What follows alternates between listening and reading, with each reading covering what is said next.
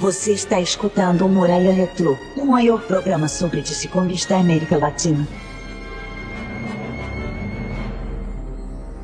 Bom dia, boa tarde, boa noite, decenautas. Tudo bem com vocês? A gente espera que sim.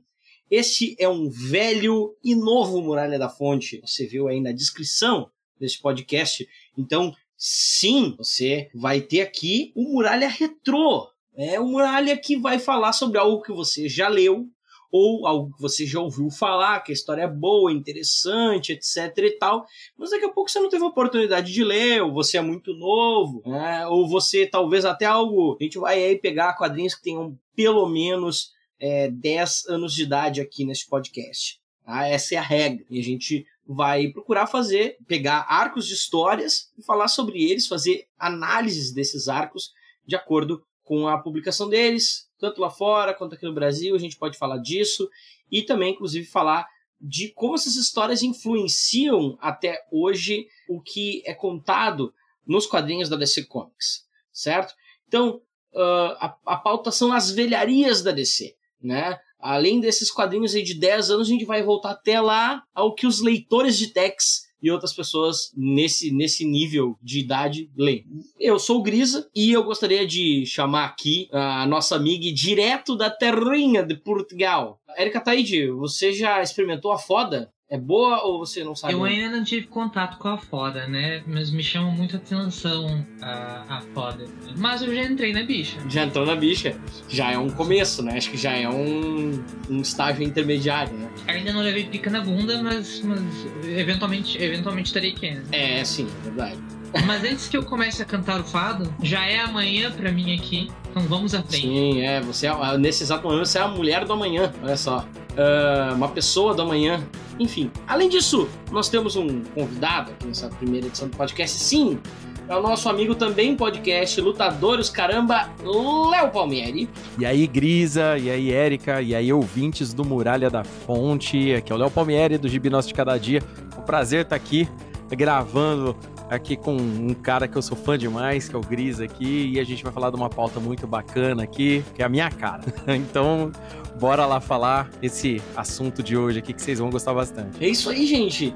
O nosso tema hoje é a morte e o retorno do Superman. Essa história aqui, que agora tem 30 anos de idade já, né? Ela fechou 30 anos agora, ao final de 2022. A gente resolveu trazer ela aqui para nosso primeiro episódio do Retrô até porque é, eu, pelo menos, sou uma pessoa que tenho também muito carinho, como o Léo falou, ele também tem, eu também tenho muito carinho por essa história.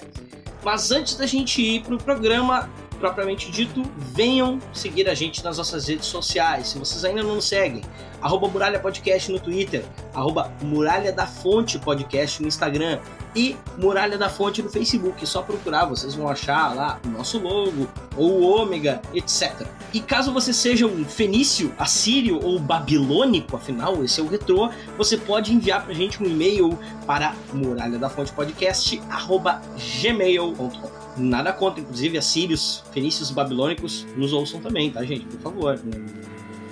Você não queira ofender. Então, vem com a gente, galera, porque a muralha nunca esquece. Então, pessoal, é, o assunto hoje, né, o principal assunto, o assunto hoje é o Superman. Né, mais especificamente, a morte e o retorno do Superman, que é uma história que compreende três encadernados publicados internacionalmente e nos Estados Unidos também, que foi um evento que durou 10 meses entre dezembro de 92 e outubro de 93 nos Estados Unidos. Então, em outubro agora de 2023, vai fechar os 30 anos do fim, inclusive, desse ar. E engloba várias revistas, né? São quatro revistas que tinham nessa época do Superman nos Estados Unidos. Tá? Aqui no Brasil, isso saía em mixes da, na época, editora Abril Jovem. Mas nos Estados Unidos eram Superman, Action Comics, The Adventures of Superman e Superman, The Man of Steel. Além disso, essa saga também tá em, uh, tem tie-ins em Liga da Justiça da América e Lanterna Verde, além de algumas coisas separadas como a revista News Time, inclusive, eu, eu adoro isso, a gente vai falar um pouquinho mais dela depois. Primeiro, o que, que vocês acham da morte e retorno do Superman como um todo? Léo, por favor. Ah, cara, é aquela. é meio difícil resumir assim como, como um todo, mas a palavra que eu posso dizer, assim, com o impacto que eu tinha na época, como, como eu recebi isso quando eu tinha lá meus 13, 14 anos de idade, foi que, tipo, cara, eu fiquei deslumbrado e ao mesmo tempo nunca pensei em ver uma morte de herói daquela forma, naquele período, né? Hoje é uma parada muito mais comum tal, mas naquele período, né, o hormônio a flor da pele, aquela parada que acontece quando a gente é adolescente, inclusive esses quadrinhos que eram muito. É, eu era o público-alvo desse tipo de quadrinho. Para mim, naquela época, tipo, era uma das melhores coisas que eu estava lendo. É óbvio que depois com o tempo caiu caiu de na, na posição, mas é um arco importantíssimo para mim e eu gosto muito dele. Gosto muito. Eric, o que você acha da morte do retorno de Superman? Eu amo a morte e retorno do Super-Homem é, é um gibi que não tem um valor nostálgico para mim, né? Eu é, sou um pouco mais nova que o, que o, que o gibi em si, uh, mas ali quando eu comecei a ler, ler gibis e me aprofundar, eu comecei a procurar é, gibi físico para ter, né? não só ler através de métodos 100% legalizados, e pela internet e eu encontrei em um sebo justamente o o formatinho da Abril da morte depois do retorno né? E, e foi uma delícia ali foi uma delícia. até hoje eu nunca li no, em formato americano fisicamente a morte e do Superman para mim eu não vou dizer assim ah nossa é definitiva não mas é outra experiência eu me sinto como se eu estivesse tendo acesso a um, um é, eu acho que é tipo tu ler Watchmen como um, um, um, livro grosso. É a mesma coisa. Não, ele não foi feito para ler assim. E ler, ler no formatinho, por mais que não fosse a intenção da época, eu me sinto como se eu estivesse partilhando desse ritual que as pessoas passaram, que o Léo estava descrevendo agora há pouco. E é, é uma coisa que mexe muito comigo, assim, porque eu sinto que é um dos momentos mais importantes de toda a indústria dos quadrinhos. É um bagulho que afeta até hoje. É, se hoje tu consegue fazer um evento na DC um bagulho tipo a Liga da Justiça vai morrer e não, não se importar muito com isso, sabe? Não ser um bagulho que as pessoas ficam tipo, meu Deus, eles vão morrer, é por culpa disso. Tem um cara aí que não merece que eu cite o nome dele que falou é, a morte do super-homem para sempre matou a morte dos personagens nas histórias em quadrinhos. E eu acho que isso, é isso é um legado muito forte para um bagulho, mas é um legado muito real. Que, que só mostra quão incrível essa história. Eu gosto muito dela. É, eu falando da minha experiência ah, rapidamente, então, eu assim, eu até era público-alvo em 93 para 94, quando essa história saiu no Brasil. É, hoje até é bem menos, mas é, era mais de mais de ano, cerca de um ano e meio, quase dois de atraso que tinha. Então, tinha a história do Retorno do Superman, estava sendo publicado em 95 mas em 93 eu tinha 5 anos de idade. Eu ainda não estava lendo histórias uh, de super-herói, mas eu comecei, eu já lia, é, a Turma da Mônica nessa época, e eu comecei, eu fui ler A Morte e o Retorno depois pegando emprestado um coleguinha do colégio tinha irmãos mais velhos e tal, e eu fui falar sobre quadrinhos é, com esse colega. E ele me emprestou. E eu li assim, tipo, em 95 ou 96 eu li tudo. E realmente foi um negócio muito. Porque para mim, eu comecei a ler logo depois da morte. Então eu comecei a ler coisas ali no meio. Eu, a, o meu primeiro quadrinho foi de super-herói, foi Superboy número 2 da Abril, que é aquele que tá. Que leva um socão da nocaute, é, inclusive formador de caráter na, na da minha pessoa. Um abraço para todas as outras pessoas que também amam apanhar de mulher bonita. É, eu comecei a ler com aquele carinha de jaquetinha que não, ó, um cara é um clone e o, super, o Superman morreu. Sim, o Superman morreu, sabe? Eu já tinha alguma ideia de quem era o Superman. O Superman tinha morrido. Como? Eu queria saber. Né? E, e acho que apareceu alguma coisa nas revistas Herói da época que eu consumia demais por causa da, é, por conta da, da TV Manchete e, e eu acabei indo atrás e me inteirando. Então teve próximo, não foi? Eu não li quando saiu, mas eu li muito próximo e eu que eu queria entender o que eu estava lendo, porque naquela época você não ficava, o pessoal, ah, porque jumping point e tal. Não. Esquece isso. Você tem aí, você é né, da, da Érica, ou, ou mais novo, mais nova, mais nove, ó, é, é, não tinha, não tinha jumping point. É o seguinte, você começa a ler no meio de uma saga aleatória. O primeiro quadrinho de X-Men, então, que eu li é um negócio maluco, né? Só pra citar a, a, a, a, concorrência, né? Tipo, aquela coisa que você pega no meio de uma saga e você não entende metade do que tá acontecendo ali, mas você vai vai buscar, vai, vai dar o corre, dar o corre. E é isso que a gente fazia nessa época. Mas para mim, eu tenho muito carinho justamente por ter uhum. essa ligação com o que eu comecei a ler. Então, é, eu gosto muito, eu acho que tem uh, méritos muito grandes, acho que para a época é uma baita de uma história.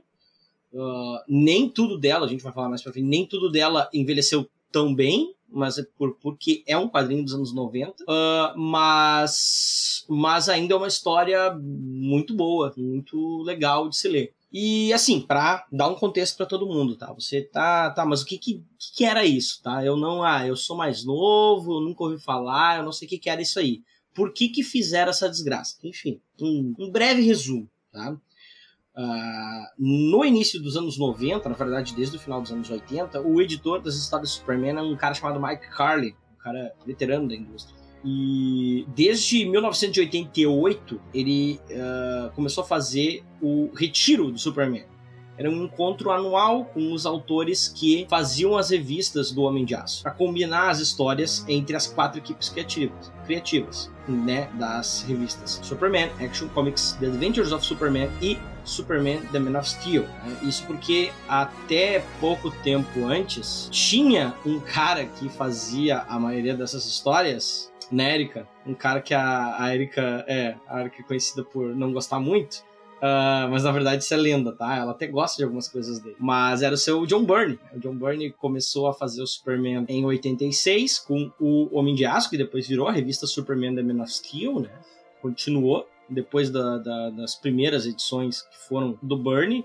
E ele trabalhou nelas até 88. E ele decidiu sair porque ele não se sentia tão. Uh, não sentia que não tinha tanto respaldo da editora, né? Que o que ele estava fazendo não, não ia ser aproveitado fora dos quadrinhos, por exemplo que ele não, enfim, não, não teria. O que ele estava escrevendo ficaria ali dentro daqueles quadrinhos dele. Tá? Isso não é inteiramente verdade, a gente. A história mostra que algumas coisas até foram utilizadas de alguma forma. Mas ele saiu em 88 e então o quatro escritores diferentes assumiram essas revistas. O Dan Jurgens, a, a Louise Simonson, o Roger Stern e o Jerry Ordway. E aí, justamente, esses retiros eram feitos pra galera se entender. Tá, ó, vamos fazer, não vamos ficar batendo cabeça, né? Vamos fazer histórias que pelo menos uma tem alguma conversa com a outra e elas não se contradigam. São quatro revistas por semana. Um, cada uma delas era publicada em uma semana do mês. Então toda semana tinha uma revista do Superman nessa época na, na, na, nas bancas, nas comic shops dos Estados Unidos. É importante ressaltar, né, Grisa, que hum. nessa época uh, até tinha coisas como tu falou, a revista Herói no Brasil, a Wizards, a revista Wizards, né, nos Estados Unidos, uhum. e coisas assim para quem era mais nerd e queria se inteirar em coisas behind the scenes, né?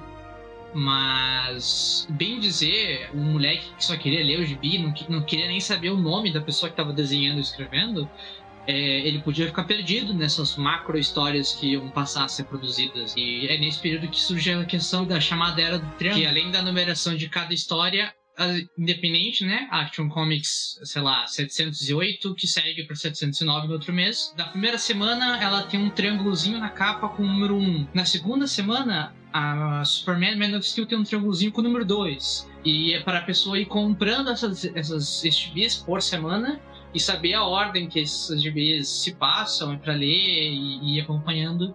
Que era uma iniciativa, assim, genial pra caramba. Uma sacada de marketing muito foda, mas que torna virtualmente impossível de tu ler de forma decente hoje em dia algo que não seja curado uma mente humana ciente dos números dos triângulos. Porque tu for espalhar só por capa, tu vai perder totalmente. Se pegar um encadernado de Action Comics dos anos 90, tu vai ter um quarto de histórias intercalado por um quarto de história. É, tem um, um, uma parada que é interessante a gente falar desse período aí, que lembrando da Louise Simonson também, ela fez parte do X-Office na Marvel, né? Naquele período tinha o Chris Claremont, Inocente, Luiz Simonson, todo, todo, todo, todo esse pessoal ficou junto fazendo aquele, aquele segunda metade dos anos 80 dos X-Men até o comecinho dos anos 90. Então essa dinâmica de estar tá trabalhando com todas as revistas interligadas, entendeu? Não era uma novidade, pelo menos para ela nesse, nesse quesito. Vale lembrar que o Superman, é, a, aqui no Brasil nem tanto, né? Mas lá nos Estados Unidos ele nesse período até que ele estava vendendo bem é, não tava assim, não tava em queda vertiginosa de vendas, mas tipo assim, ele não tava vendendo mal, assim, vendendo a ponto de, ah, vamos cancelar a revista, aquela parada toda, né? Tanto é que eles planejavam o ano da, da revista justamente como o Grisa tava comentando. Eles faziam retiro tá, e tudo mais. Mas essa dinâmica já existia na Marvel com poucos títulos. No caso, os X-Men, que no período de anos 80, junto com Homem-Aranha, foi o que vendeu mais, a galera sempre tava junto ali, né? Então, tanto é que para se ler X-Men da fase Claremont, por exemplo, você tem que ler tudo na sequência, da forma que mas também o que a Erika falou é verdade. Tem que existir uma curadoria de mente humana ali. Tem, não tem como não fazer essa curadoria. Ela tem que existir é, para você saber, ó, eu tenho que ler do número 15 até o número 18 e depois passar para outro título, né? E, e, quando entrou esse detalhe do triângulo citado pela Érica, aí facilitou demais. Aí já foi uma, um outro esquema. Só que aqui no Brasil, para nós aqui leitores, né, que pegamos nesse período aí da Abril, porque assim, a gente estava lendo uma outra fase do Superman, se não me engano, tava pra, no metade da, da fase Exílio, se não me engano, foi quando eles adiantaram tudo para sair a morte do Superman aqui. Então foi muito corrido aqui pra gente. E a gente não tinha todo, todo, todo esse guia. Tanto tudo bem que eles fizeram aquele mix, né? Aquele compiladinho que a gente conhece das revistas aqui que a Abril fazia. Mas esse guia, para quem lá nos Estados Unidos, foi, foi o grande chamariz pra galera se guiar. Inclusive que algumas dessas revistas aí desse arco completo, Morte e Retorno, são alguns dos gibis que ajudaram a ferrar a bolha de quadrinhos depois, lá na frente dos anos 90. E aí tem, tem uma questão, né? É, eram quadrinhos que até vendiam, uhum. porém eles não faziam um buzz, eles não tinham, eles vendiam, mas eles não eram famosos, como por exemplo essas fases aí na Marvel do, dos mutantes, né? Poxa, 92 é quando tem aquela clássica capa do Jim Lee, né? Aquela capa quádrupla e tal, é, é o grande relançamento, né? Junto aí com a época também de, de lançamento da Image Comics, também gente tem que notar que 92 é um ano que acontece muita coisa. É, 92 é, é funda a Image, né? Em 92 funda a uhum. Image, em abril. Em, no uhum. final de 91 sai a capa do Jim Lee, que vende 8 milhões. É, no final de 91 final de 91. Aí, tipo, aí tem, tem aquele começo estrondoso da Marvel a partir daquele período, né? X-Force, o uhum. Spider-Man do McFarlane. Então tudo isso pressionou demais a DC, entendeu? A, DC teve uma pressão, como você disse, né? Vendia para quem era leitor da DC, tava tranquilo, tava comprando, tava beleza. Mas uhum. para para pro grande público, pro público-alvo da galera que queria ver porradaria, queria ver tal e tudo mais, já não agradava tanto aquela dinâmica que o Superman tinha nas revistas, né? Isso daí também era um pouco herança do Bernie, mudou bastante a hora que entrou Jerry Ordway, né? galera que tá lendo aí a saga do Superman hoje, vê muita mudança, assim, porque o John Byrne eu gosto muito como desenhista, mas eu acho que com o Superman eu não acho que ele foi tão feliz como roteirista, entendeu? Eu acho que ele foi um ótimo desenhista, ele criou alguns conceitos, só que esses conceitos que ele criou foram melhores aproveitados por outros roteiristas. É, tudo bem, ele tem um, o, a gente dá o, a, o benefício de ter criado muita coisa nesse pós-crise, mas é, o uso disso, tanto é que a fase de exílio é incrível, né? Pra galera que tá lendo aí agora, nem sabia que tinha uma fase tão boa do Superman no passado para poder estar tá lendo. É por aí, é por aí. E, e, nesses e aí nesses retiros, né, o, o Ordway, que era uh, era acho que talvez o, o que menos tinha lidado antes com esse tipo de dinâmica, né? Uhum. É, porque o Roger Stern também, Roger Stern, ele, ele, ele antes ele tava nas revistas do Aranha na Marvel, veio para descer para escrever Superman. Uhum. Né? E o Jurgens, ele, ele. O Jurgens ele tinha um pouco até dificuldade com essa coisa toda, mas ele, ele tentava Uh, pelo, pelo, que eu, eu, li de materiais da época, mas ele tentava fazer um esforço para se juntar com todo mundo, ele só não estava acostumado com aquilo tudo. E o Ordway uhum. também era um cara uh, mais novo, né? Inclusive, eu acho, dos quatro. Apesar dele já ter algum, alguma cancha naquela época já. Então, e o Ordway dizia, ó, oh, então vamos, uh, vamos matar o Superman. Ele, ele dizia de, de zoeira.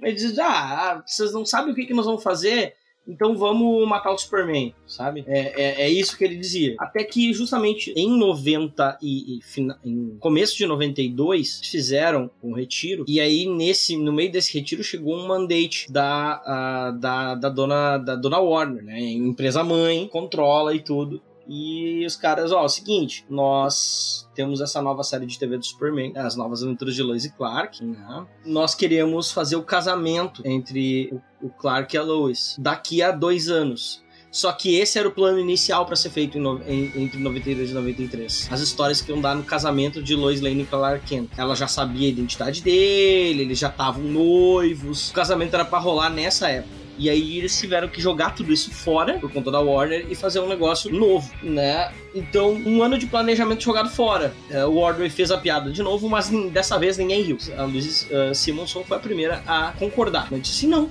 uh, talvez essa seja uma boa ideia, porque isso era feito com uma certa regularidade nos X-Men já, na época dela.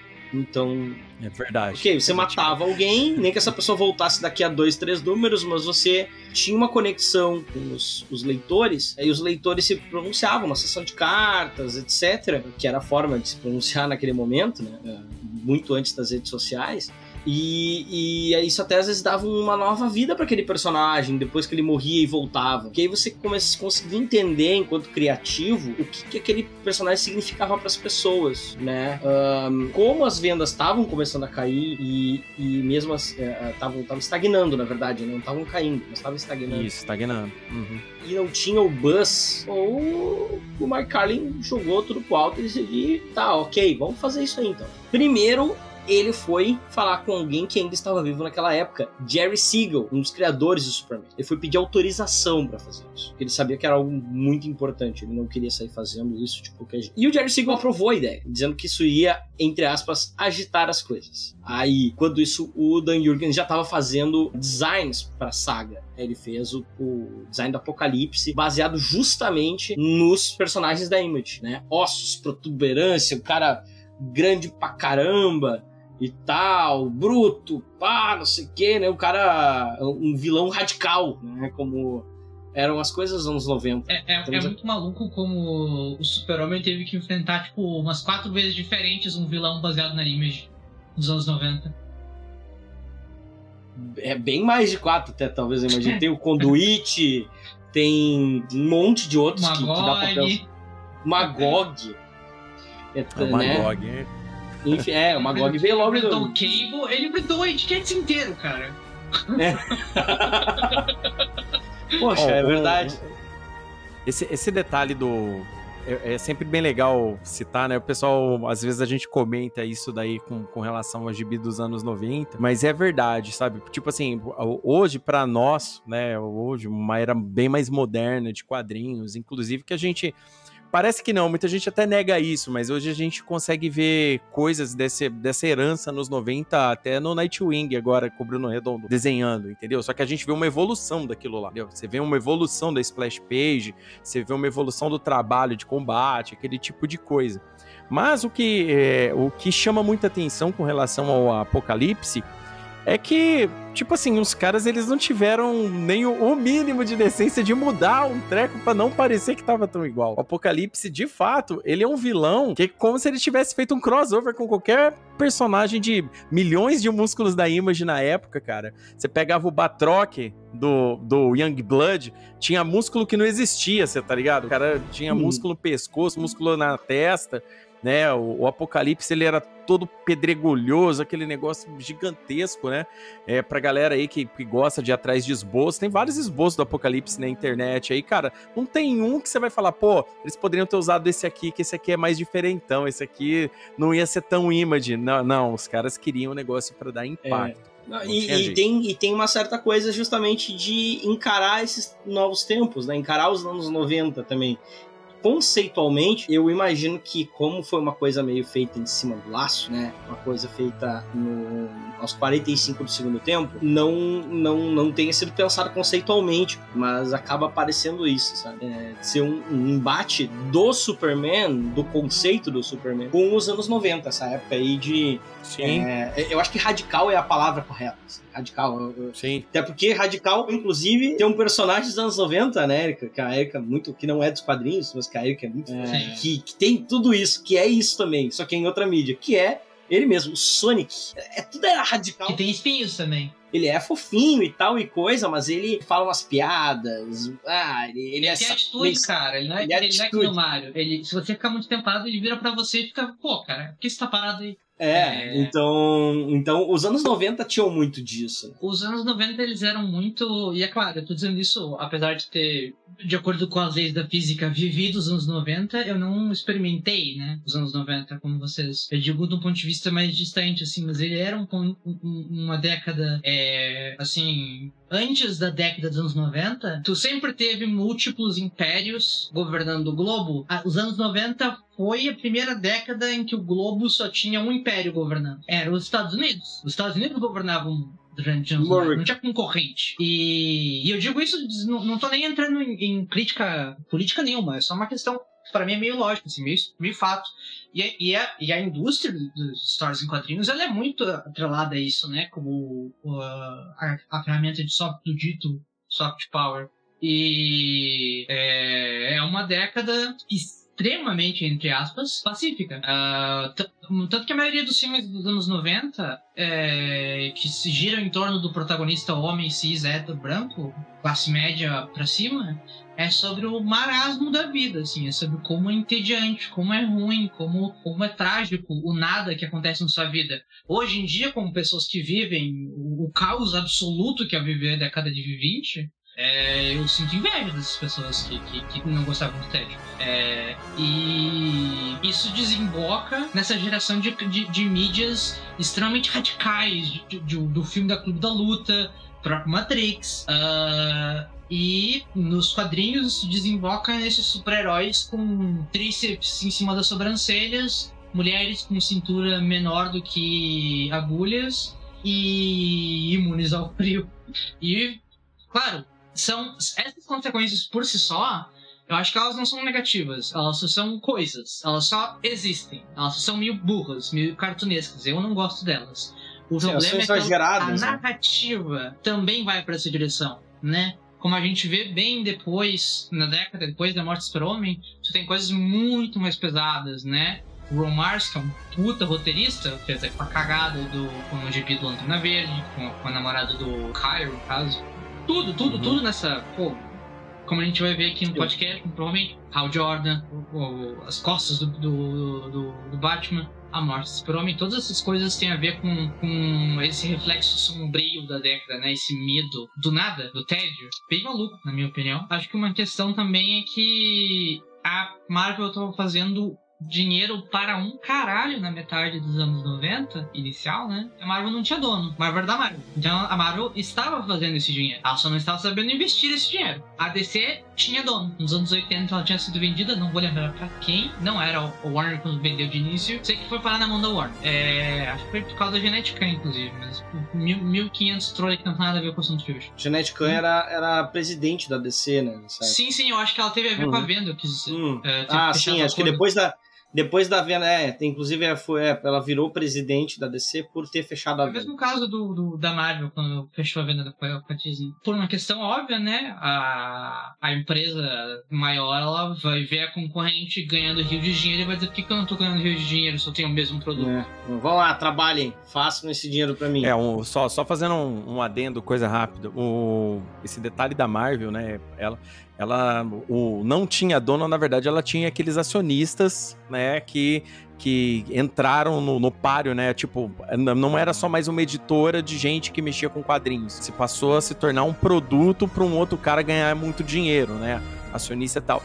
E, e, isso daí ajudou muito a fortalecer esse, esse aspecto que os anos 90 acabou tendo.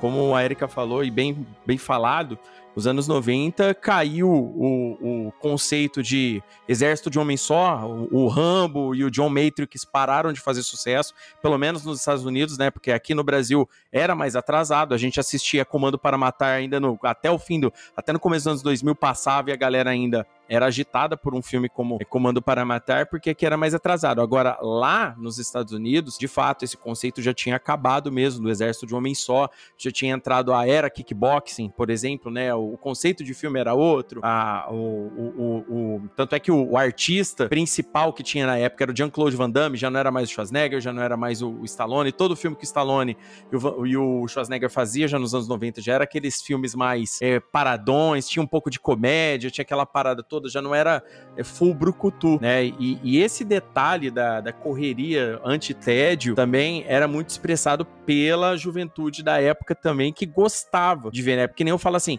por que que o público, o, como é, por que que esses gibis dos anos 90 faziam tanto sucesso, tanto lá quanto aqui no Brasil? É pelo público-alvo em si que ele ia. Ele pegava adolescentes na puberdade, na, no maior, tipo, na, na época hormonal mais assim, exacerbada.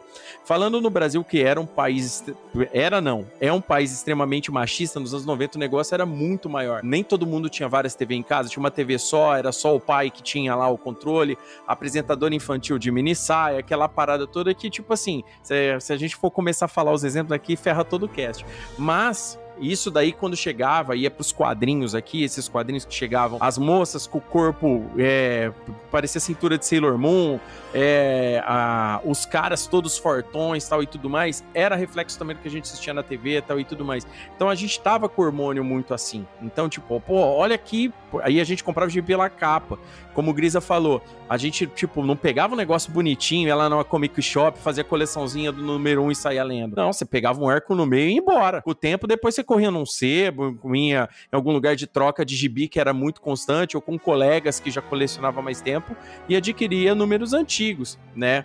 E era comum ainda ali, fim dos anos 90, se achar muitas heróis da TV por aí, entendeu? Você achava muitas heróis da TV em, em lugar de, de troca, né? Então, tipo assim, é, era um, um reflexo da época tal e tudo mais, mas para le leitura em si, entendeu? O público-alvo ajudou muito, né? A, lógico que tem o detalhe da bolha aí, que é um outro detalhe, mas o público-alvo em si, que pegava o gibi, comprava muito mais pela capa. Porra, olha o soco uhum. que esse uhum. cara tá tomando. O Grisa falou agora aí da, da capa do Superboy, né? Do soco. Porra, olha aqui, cara. Você não queria nem eu saber. Pela capa. Esse primeiro quadrinho eu tava passando na frente da banca e eu vi e, tipo, e, e eu, me chamou a atenção porque o Uhum. Superboy, o soco que ele tomou era tão forte que deslocou letras do título. É. O Hulk do McFarlane, a hora que tem. Quando saiu aqui, ele é, grandão quebrando também, o símbolo do Hulk. Quebrando o símbolo. Eu já era pré-adolescente naquela época, pelo é, amor de Deus. Esse exagero todo que também a Erika falou sobre como é que isso era um reflexo do tédio também. Do uhum. tédio, da, da, isso, tanto lá fora quanto aqui tinham motivos que faziam essas coisas terem sentido pra gente Sim. que era menor naquela época, né? Então tinha disso, né? Mas assim, acho que um ponto também interessante que eu anotei aqui. Por que, que os caras criaram o vilão? O Superman já tinha uma, uma galeria boa de vilões, né? Uhum. O próprio Lex Luthor, tal, o Brain. Só, só que você vai olhar os vilões de Superman, especialmente os que eram usados com mais frequência nessa época, é, eram considerados, inclusive pela editora, como desafios muito mais cerebrais. Uhum. Não eram desafios físicos. Então eles, não, nós vamos matar o Superman e vamos matar ele na porrada, que é para ter mais impacto ainda, né? Um plano de um vilão que desse certo para matar o Superman, bem, era um de tantos outros que deram errado que daí dessa vez daria certo tinha que ser algo diferente. Então chamaram essa, uh, essa galera. Enfim, tem, uh, além dos quatro, que eu acho que são uh, principais aí, né? O Dan, Dan Jurgens, a Louise Simonson, Roger Stern, Jerry Wardway, tem outras pessoas também envolvidas só para falar. Tem arte em algumas edições do Carl Kessel e do uhum. Gerard Jones, tá? principalmente é, é, eles, eles, desenham principalmente os, os tie-ins. Eu né? vou, vou, dizer, inclusive, né, que o ponto forte da história, na minha opinião, é a arte. Sim, até impactante, eu, é, é impactante, porque daí a gente tem os artistas dessa época começando pelo próprio Jurgens, né? Que, que ele escrevia e desenhava uh, as próprias histórias, ele fazia Superman, né? Deixa eu ver. Eu não, ele fazia Superman. É, ele Nesse fazia Superman, a principal, Superman. né? Ele fazia Superman. Isso, a Superman. E Isso. aí, John Bogdanov, que. Ah, eu, eu, sou, eu sou suspeito pra falar de John Bogdanov. Eu gosto, é, eu, eu, sou. Gosto. Assim, é, hoje em dia já não é a mesma coisa. Né? A gente vai falar um pouquinho disso no final. Uhum. Mas a arte dele naquela época era maravilhosa, um negócio cinético e tal. O pessoal. Uh, muita gente tira Causava sarro. impacto muita gente tira sarro, mas as pessoas que tiram sarro do John Bogdanov hoje em dia são as pessoas que falam meio do Romitinho. Exatamente, do Romitinho agora. Esse do é Romitinho, falam meio do Romitinho agora e falam mal do John Bogdanov. Nos anos 90, o John Bogdanov era o Romitinha. Então, eu elogio o Romitinha, entendeu? Mas eu não Sim, mas é, é, que tem. É mais uma escolha, né? uma crença é. do que outra coisa. Elogiar o Romitinha. É, tem também o Tom Grummett, que depois, inclusive, foi desenhar o Superboy, Superboy né? Uhum. Tom Grummett, Jackson Gizzi e o MD Bright. Tá? São esses aí os, mas os três principais artistas ali são realmente o, o Jürgens, o Bogdanov e o Tom Grummett. Assim, eles aparecem uhum. em mais edições da saga. Né? Os outros fazem, dão uma complementada ali. Vocês têm mais alguma coisa para falar sobre esses criativos, principalmente esses desenhistas aí? Uma coisa que eu tenho só para dizer é que, tipo assim, o aspecto do desenho em si, das, das dinâmicas que eles criam, conforme você vai lendo a saga e entendendo, você vai, você vai percebendo que os meses correntes da saga que começa no fim de 92 até aquele período de 93 foi aquele período áureo dentro da própria Image. E você percebe que os desenhos também acabam tendo subindo muito de nível. Você pode comparar o Jurgens na, na, na, na 75, né, do Superman, até lá na, na última na último embate dele com o Super Cyborg, por exemplo, você já percebe até melhora no desenho dele. Você melhora no impacto, melhora nas sombras. É, a, a Image estava muito indo naquele negócio do desenho digital, já já estava indo atrás do, dos primeiros desenhos digitais, aquela parada toda de impressão digital, quero dizer, desculpa. Impressão digital. Então, tipo assim, a DC também estava correndo atrás, e isso os próprios desenhistas estavam tendo que fazer. Um detalhe importante que é sempre legal citar, né, que, que essa debandada daqueles caras saíram da margem eh, da, da Marvel para Image complicou muito com relação ao roteiro lá na Marvel. Só que muitos daqueles roteiristas que estavam na Marvel, que saíram brigados também da Marvel por causa dos outros desenhistas da Image, como a própria Louise Simonson e o marido dela, o Walt, entendeu? É, acabou levando todo aquela, aquele peso de histórias para dentro desse próprio arco, né? Tanto é que se você vai ver é, o Dan Jurgens, ele é, é, são histórias mais calcadas na pancadaria, quando você vai ver. Quando você vai pegar o que a Louise Simonson escreve, já tem mais contexto social, tem, tanto é que ela ficou responsável pelo Aço, por exemplo, né, as histórias do Aço. Então tem um contexto social, o arco de apresentação do Aço, dentre todos eles, para mim, é o mais interessante, porque ele lida com a realidade das ruas, aquela parada toda que fazia muito mais sentido pra gente ali, com a gente entender como é que é o mundo sem o Superman, sem o super-herói. Não é só os supers que tem problema, só aquela ameaça. Não, e a rua, como é que fica? Tem um arco muito importante do começo do Burnie, por exemplo, que é uma guerra de gangues. Como é que o Superman lidaria com uma guerra de gangues? A gente descobre ali. Entendeu? Até então, uhum. o Superman ele resolvia tudo com super sopro, visão de calor, super velocidade, estava tudo certo. Mas e aí, como é que é psicologicamente? Como é que você tra precisava tratar com alguém? Então, tipo assim, esse time criativo, junto com os desenhos e tudo mais, porque assim, não tinha como sair, não ter a pancadaria. Em qualquer situação aí, é, todos os gibis, é, é tipo assim, é um arco gigantesco com muita ação. É, eu falo para todo mundo que, tipo assim, poucos arcos se sucederam tantos tantas edições nesse nível de pancadaria e começou alto, terminou alto. Tudo bem que tem gente que gosta mais do retorno, tem gente que gosta mais da fase da morte, tanto faz. Isso daí é meio que opinião bem pessoal. Mas uma coisa que é inegável: você tem pancadaria do começo ao fim. E isso daí precisava ter esse impacto, porque para pegar aquele público-alvo que queria ver pancadaria. Mas aquele público-alvo que lia gibi desde os anos 80, gostava, por exemplo, lia, lia DC e Marvel. O cara gostava de X-Men, tinha muito aquele contexto social dos X-Men ali. O cara pegava para ler depois a morte do Superman lá. O cara não saiu, não saiu sem, sem, tipo assim, o cara não saiu sem estar tá servido, sabe? Então eu acho assim, ele é um arco importante porque ele traz muita coisa. Se fosse só pancadaria pela pancadaria, ok.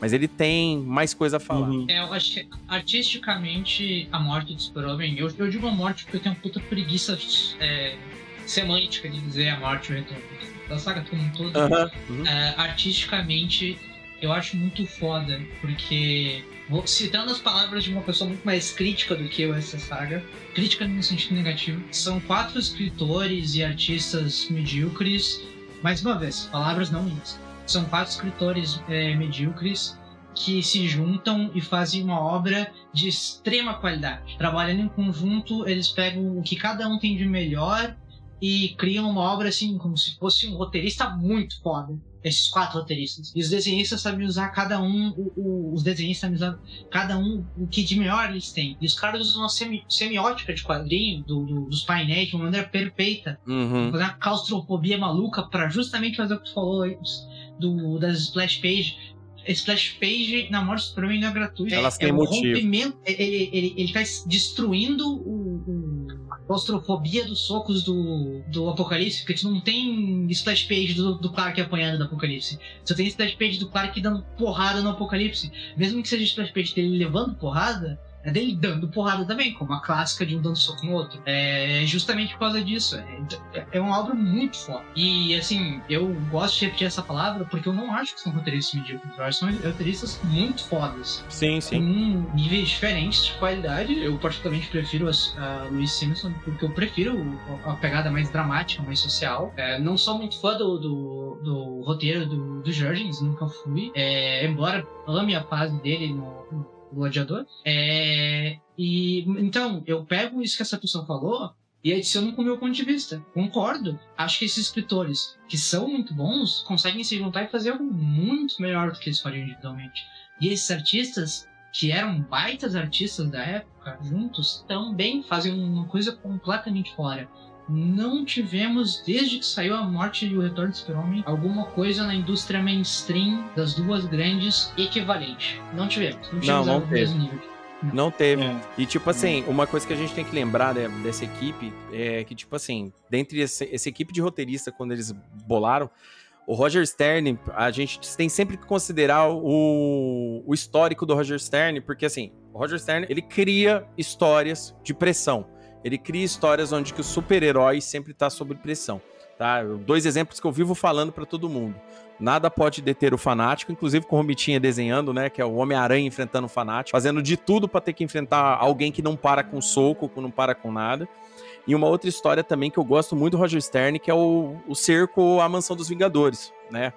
Que é um, um arco dos Vingadores incrível. E ali, ali você entende por que, que o Roger Stern manja de, de bolar situações de pressão. E, tipo assim, quando eles faziam provavelmente esses brainstorms, né, as contribuições, você percebe muito, muito, muito dessas situações de perigo como alguma influência do próprio Roger Stern. Eu- é lógico que no título dele, que ele, que ele tava cuidando do Superman, eu não lembro agora qual deles que era, que já ficava com ele, é, tem também aquela parada da trilogia do Brainiac também, que, que, é, que ele é um dos escritores dessa parada.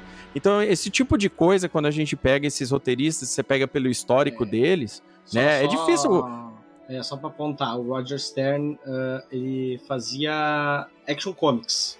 a Ash, é isso, é, Superman era do, do Dan Jurgens, Action Comics do Roger Stern, Adventures of Ok. Superman era Superman Man of Steel era da Louise Simonson e Adventures of Superman era do Ordway. Isso. Não, não, bacana, bem, bem pontuado. E, então, tipo assim, quando o cara usa a palavra medíocre, é lógico, a opinião do cara a gente né, tem, que, tem que aceitar. Mas assim, é, eu, eu vejo da mesma forma que a Erika vê. Eu acho assim, que por juntar mentes que já tiveram um histórico de fazer grandes sagas sozinhos, assim, gran- grandes arcos sozinhos tal, e tudo mais, eles trouxeram uma parada toque de caixa muito foda. E concordo também com, com, com a Erika. Não existe nenhum arco depois dos quadrinhos grande, assim, de alto nível, assim, com o mesmo nível que ficou coeso do começo ao fim, sem ter uma barriga, sem um negócio ficar uma parada assim maçante. A gente teve grandes arcos nos anos 90, a gente teve Saga do Clone do Aranha, a gente teve é, a Era do Apocalipse dos X-Men, só que ali era todo mundo, cada um por si, cada roteirista por si, é, eram vários títulos, cada um por si fazendo. E na DC também teve isso, tá? É que agora é, é muito arco para lembrar. Então, é que depois as coisas meio que tiveram que voltar meio que. Ah, vai lá, Grant Morrison, ajeita a Liga da Justiça você aqui, vamos colocar outro Lanterna Verde agora, vamos começar a colocar ordem na casa. Isso entendeu? é uma coisa, né, Léo? Que talvez tenha que destacar pro, pro ouvinte mais novo, é, o ouvinte mais novo que eu, pelo menos, eu imagino, que hoje em dia o padrão Marvel e DC, ele não é só como a gente critica a Mega Saga, ele é minissérie a Mega Saga. Porque o problema não é simplesmente ser uma Mega Saga, o problema é que tu tem assim, sete edições, dura um mês, acabou o evento. Não era assim. A saga do clone, anos a fio. Morte em Torno Super-Homem, anos a fio. É um negócio que dura. É um negócio que leva meses, e não é meses uma edição por mês e alguns times. É um negócio que se estende pelo universo, muda o status quo. A gente quase teve isso na DC em 2010. Não aconteceu, acho que pro melhor, porque era de qualidade duvidosa. Uh, com, com o Super-Homem é, caminhando pela América, a Mulher Maravilha com a, uma linha de tempo paralela lá do, do Straczynski e o Batman com roupa de Fórmula 1. É, uma foda-se 2010. Isso é uma coisa. Era completamente diferente a maneira que a indústria fazia. Então, realmente, não é só que não tem mais, assim, uma coisa meio tipo, ah, não, bom era como era antigamente.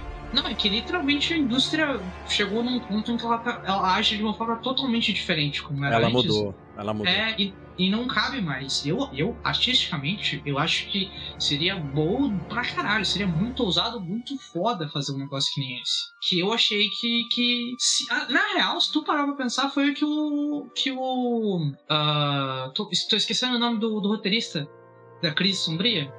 O Joshua Williamson. Williamson. Foi, se, de certa forma, foi o que ele fez. Ele usou esse método dos anos 90 para fazer Fronteira Infinita, a Liga da Justiça Encarnada, Cris Sombria. Assim, ele foi tecendo vagarosamente durante meses um, um negócio. É, acho que aí dá, aí dá dois anos aí, bem dizer. É. Mais de dois anos. De, e de... o mesmo autor, né? Sim, com o mesmo autor escrevendo. E, e é, não, a sinergia é, é muito notável, né? Os, como, como o Léo disse, cada um traz um negócio diferente. E, e pensando como isso era toda semana, né? Toda semana você tinha um número desse com a coisa indo, indo, e a coisa não parava, e, e, e justamente esse, é, essa questão física, né, a, a porrada do negócio, e, bah, será mesmo que vai morrer, se não vai, porque o nome diz que vai morrer, mas vai saber, né, quem, quem já lia quadrinhos nessa época deve ter ficado assim, tá, mas será que vai mesmo morrer, ou vai quase morrer, mas as pessoas vão achar que vai. Como é que, como é que isso. É, é, eu, não, não tenho certeza porque a gente já acompanha de outro jeito aqui no Brasil em relação aos Estados Unidos. Mas tem disso. Outro e, e um, um, um, último ponto assim é que é, é, eu acho que foi a, a não teve também algo desse tamanho para afetar para fora dos quadrinhos. Tipo, era a notícia. Eu, eu fiquei sabendo. Eu não lia quadrinhos ainda de super-herói. E eu fiquei sabendo uh, da morte do Superman pela Rede Globo, uhum. sabe? E era tipo, tava no Jornal Nacional que o Superman. Que o Superman Cid morreu. Moreira apresentando ainda. O Cid Moreira e o Sérgio Chapelin falaram em rede nacional que o Superman morreu. Hoje o Superman morreu. Quê? Sabe? Que, que coisa bizarra mas que e, e, aí, aí foi por isso que o Mark Carlin aceitou, né? Porque ele, ele justamente a partir do, da provocação da, da Louise Simonson, ah, tá, tudo bem, as pessoas não estão prestando muita atenção, vamos ver o que, que, as pessoas, vamos ver se as pessoas vão vão uh, vão ficar de boa com isso, se as pessoas vão levar isso como uma história qualquer. E não, teve um, um eu acho que o, único evento que se aproxima disso no mundo real, mas não tanto no Brasil, mas lá nos Estados Unidos teve impacto, a morte do, do, Capitão América é, em 2006, 4, 2005, uma coisa assim. Mas... É pós-guerra civil, cara. É, é no final, no, é no final é da Guerra Civil. O próximo arco, depois da Guerra Civil, é a morte do Capitão. Mas não teve, tipo, impacto no mundo, no, na Terra 33, vamos dizer assim, né? Uh, que uhum. é o uhum. nosso mundo. É, então, uh, uh, tem muito disso. Aí, Aí a gente pode passar, né, pro uh, uh, dito isso, falar talvez um pouco.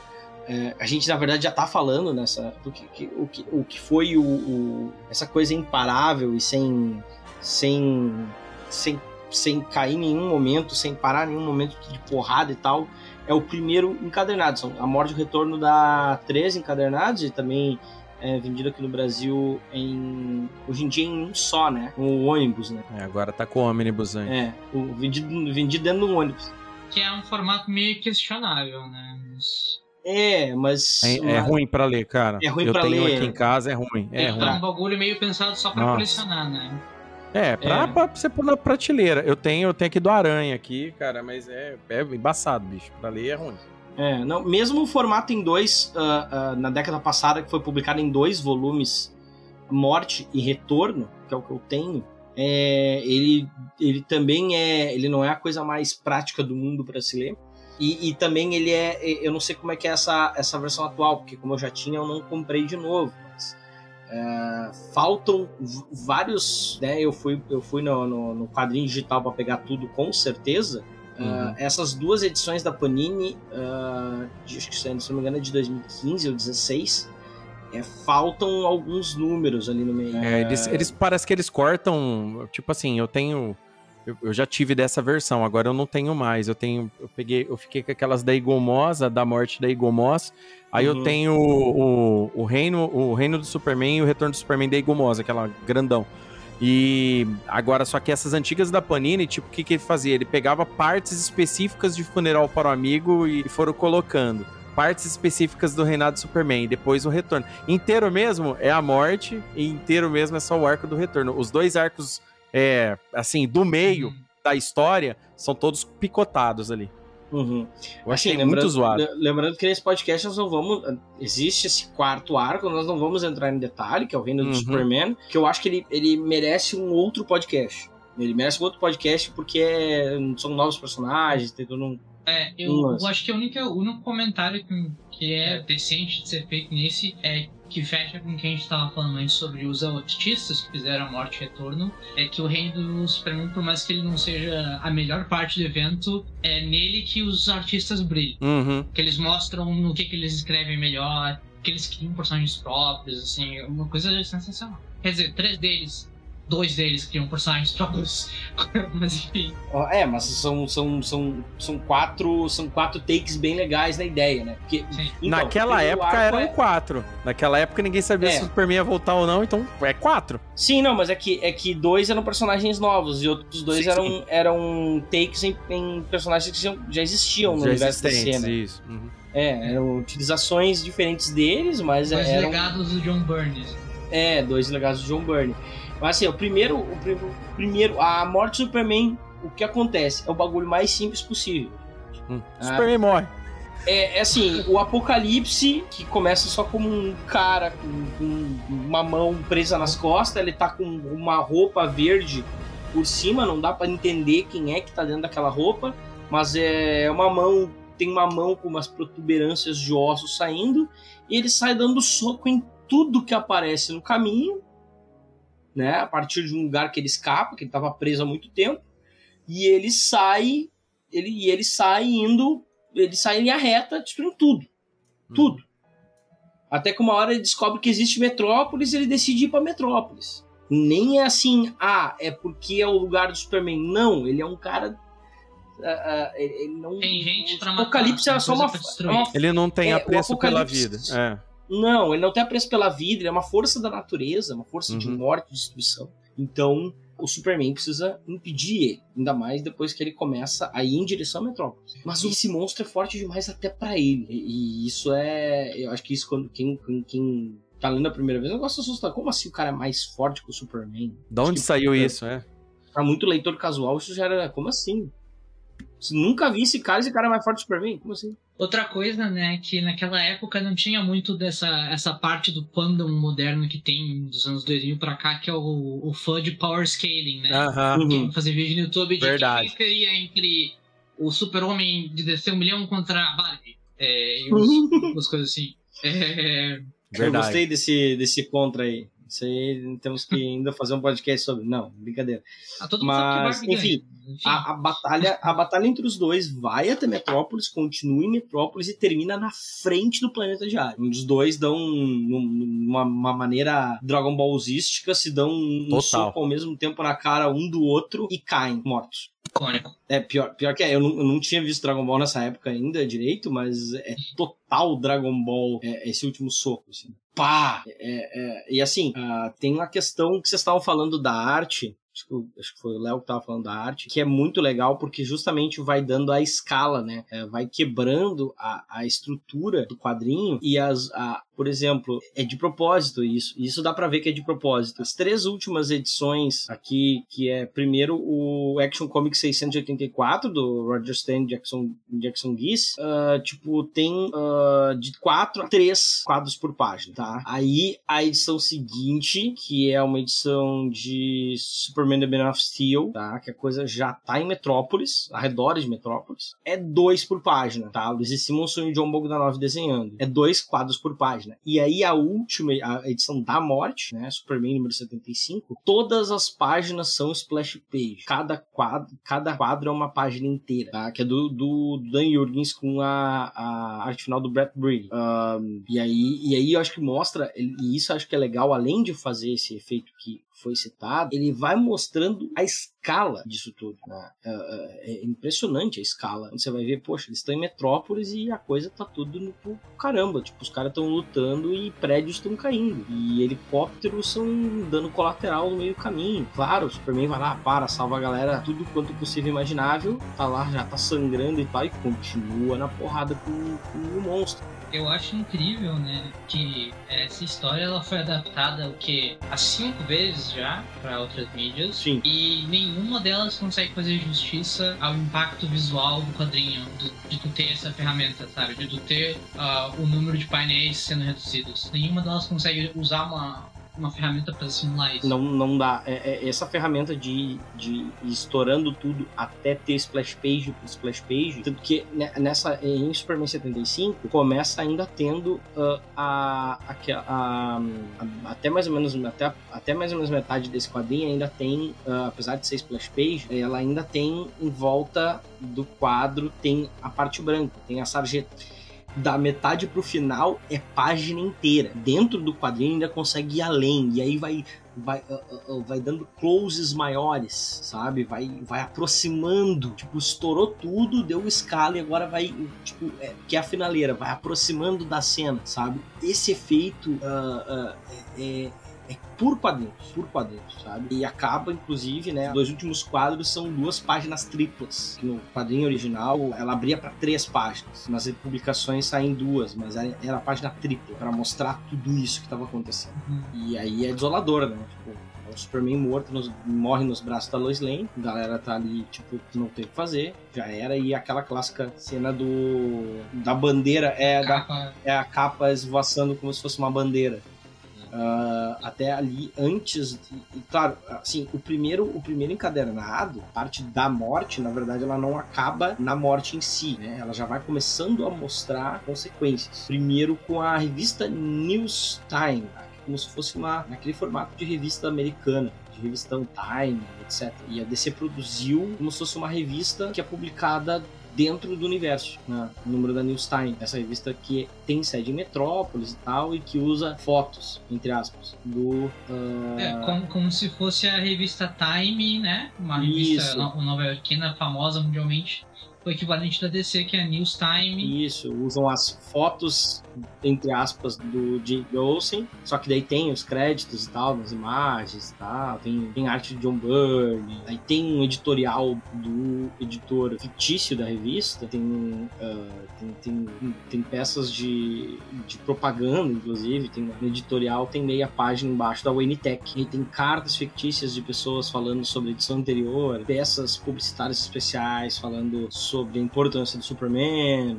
textos escritos por pessoas, é, textos escritos pelos próprios roteiristas, né? A, a principal, a The Death of Superman, né? É a matéria principal da revista, é escrita pelo Roger Stern, né? E realmente traz essa coisa, ele consegue dar essa ideia de parecer uma matéria jornalística, assim, é né? uma coisa meio new journalism, jornalismo literário, é, e ainda tem no final, né, com, com contribuições de Daniel Jurgens, de Minneapolis, Louise Simonson, de, New York, de Nova York e Jeremiah Ordway de uh, Connecticut. Então, né, na verdade, contribuições dos, dos outros três. E aí tem, enfim, artigos. Uh, deixa eu ver, tem, tem umas coisas bem legais aqui. Tem, tem tipo, uh, fala sobre reação de outras uh, de outras pessoas, aspas do Lex Luthor, que era o Lex Luthor 2, né? Lex Luthor 2, clone, é o Lex, mas não é o Lex corpo do Lex. Ele fez um clone dele mesmo, com cabelo, claro, e transplantou a mente dele para lá e disse que era, ele disse que era o próprio filho dele. E enfim, as pessoas caíram. Aí muitas pessoas dando seu testemunho, inclusive pessoas reais, tem tipo umas aspas do William Shatner nessa revista, sabe? É como aquela cena, né, no final do primeiro Avengers, que eles mostram a opinião do público sobre o que aconteceu. Isso. É, é, é bem. É um pedaço de mídia dentro do universo botando pra fora, né? Sim, sim. Tem, tem, cara, tem um, um, texto até grandinho aqui de John Goodman, o ator, do Shaquille O'Neal. Que uh... claramente foi ele que escreveu. Vale é, lembrar, ó, em defesa ao Shaquille O'Neal, em defesa do Shaquille O'Neal, não a história e muito menos a pretensão. Ele era uma estrela da NBA muito grande na época. Tá, ele era Sim, que... ele era o cara, né? É, não, ele era o pivô mais dominante da liga naquela época. Não, e, e ele chega a interpretar o, o John Henry Irons. É. Ele tinha, depois, ó, um tempinho depois sai Shaq Fu. Era, o, o Shaquille O'Neal tava em tudo nos anos 90. Ele era, era a uhum. cara a cara, tipo, ele era o The Rock dos anos 90, acabou virando o Shaquille O'Neal do nada. Maluco. Desculpa, mas o, o, o filme do Aço foi escrito pela Louis Simonson e pelo John Bodanove. Não creio, eu não sabia disso até hoje. Vou ter que começar a defender o filme. É, hum, teremos.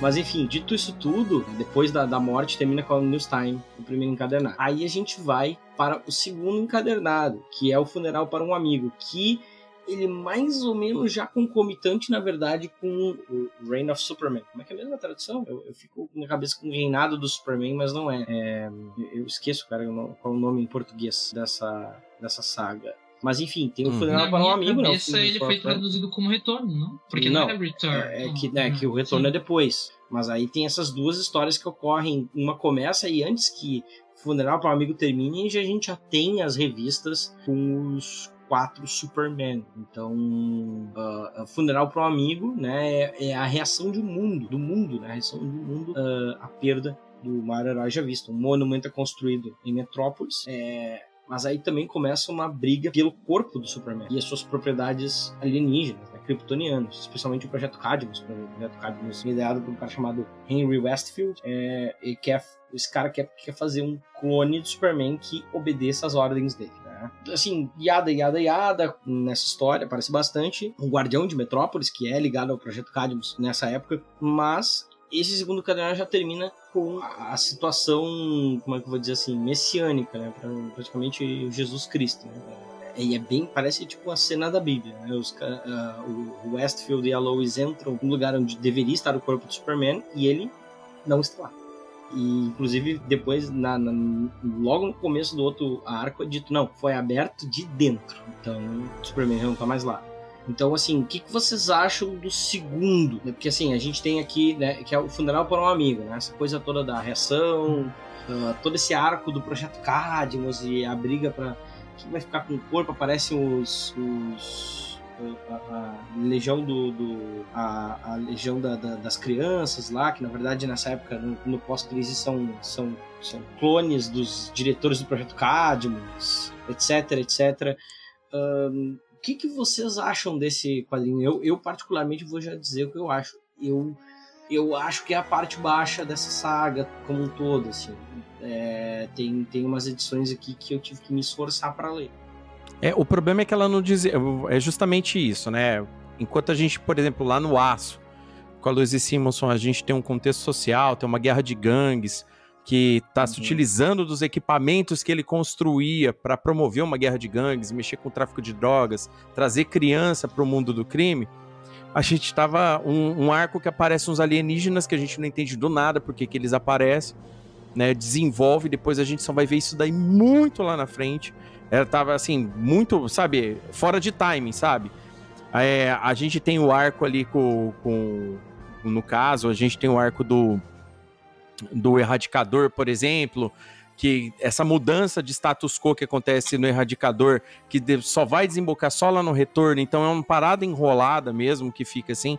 É interessante, é, o, o Superboy em si é interessante, né? O Superboy, você vê aquele começo dele, a, toda a dinâmica que acontece entre a Supergirl, que é a matriz, né, e o, e o, e o Lex Luthor 2 tal, é bacana. E, só que essa outra parte desse desenvolvimento com, com a parada do Bilex, os meninos que são clone do, dos caras da, da Cadmus tal, de fato é muito enrolado, aquela parada do Guardião, isso daí vai é um pouco moroso mesmo. É aquela parada, tinha que precisar de um período até os caras bolarem esse retorno, até chegar, né? Como, eu acho assim que o mais incrível de tudo é como se explica esse retorno do Superman. Porque tem coisas que hoje você trazendo pro conceito, hoje você fala assim, porra, velho. Né, os caras poderiam ter explicado de outras formas diferentes. Mas é, esse tempo que eles enrolaram aí tem. Assim, como eu digo, não tem tanta barriga, assim, a grosso modo, pelo tamanho e pela importância da saga, perto da queda do morcego, por exemplo. Entendeu? Já é, é um outro nível de barriga aí na história. Mas tem, tem pontos baixos sim. Não tem como falar assim, porra, é 100% no, no talo. Não, tem pontos baixos sim. E é isso daí eu concordo com o Grisa também. Eu acho que assim, essa parte, o funeral com um amigo, acho que ela é o contrário total da morte do super-homem. Ela é o pior de cada um dos envolvidos. Uhum. Não que seja uma obra ruim, mas é só porque assim, o melhor deles foi explorado em outros cantos. E todos eles têm vícios. E eu acho que eles acabaram por assim jogar os vícios deles ali que tipo, talvez algum deles, talvez sei lá, a Luiz, digamos hipoteticamente, que a, a Luiz é a melhor em orquestrar, como tu comentou antes, né? A experiência dela com os X-Men ali, com os, todos os livros de, de mutantes na, na Marvel, não só X-Men. É, faria com que ela fosse a melhor uhum. em ordenar essa questão de, ah, vamos começar aqui para terminar ali. E daí, porque ela tava planejando que ela ia fazer em aço, ela não fez isso. Quem fez foi o Dan Jurgens e David Dan Jurgens é um cara muito foda, mas ele não sabe fazer isso. Uhum. Então não ficou bom. Não é, porque, não é porque quem fez é ruim, é porque não é o melhor cara, sabe? Ficou assim para mim. E é um bagulho que quando adaptam em outras mídias, muito melhor. Muito melhor. Porque todas as outras mídias, até o caralho do filme do Snyderverse, do, do, Acho que é o. Tanto no filme do, do Snyder quanto no filme do Joss Whedon. É, isso é melhor. Tem uma história, assim, dentro da, da parte do retorno, assim, que eu acho interessante. Porque todas as outras, quando você leva no contexto geral, você acaba uhum. mesmo que meio que supondo. Porra, uhum. tipo, uhum. sumiu o corpo do Superman, aquela parada. Uma história que me pega muito é a história do Natal. Que todo Natal o Superman tinha a mania de pegar cartas da, da, das pessoas e tentar resolver o problema que as pessoas pedem na carta. E é emblemático que um dos problemas que, ele que, que a Liga da Justiça vai resolver, no caso, né, é, no funeral, é relacionado a um menino que não gostava do Superman. Entendeu? Que trouxe o pai dele de volta para casa, que o Superman e o Apocalipse quebra o pau dentro da casa do moleque, entendeu? E o moleque é fã do, do Guy Gardner, aquela parada toda. Então, tipo assim, é, é uma é dentro aquele molho de histórias ali do, do, do, do funeral, e concordo aí com a Erika, é que cada história ali era um ponto específico para cada um deles. Ó, escreve uma coisa aqui, você escreve uma ali, uma ali. E, tipo assim, o ponto, assim, fora da curva mesmo. Outra, outra assim, não edição, mas uma cena legal que tem no funeral é do Lex Luthor jogando uma cadeira no corpo do Superman bravo, porque ele queria ter matado o Superman. A hora que ele fica sozinho, só ele e o corpo. É, me deixa sozinho com o corpo, porque ele pega a cadeira e joga.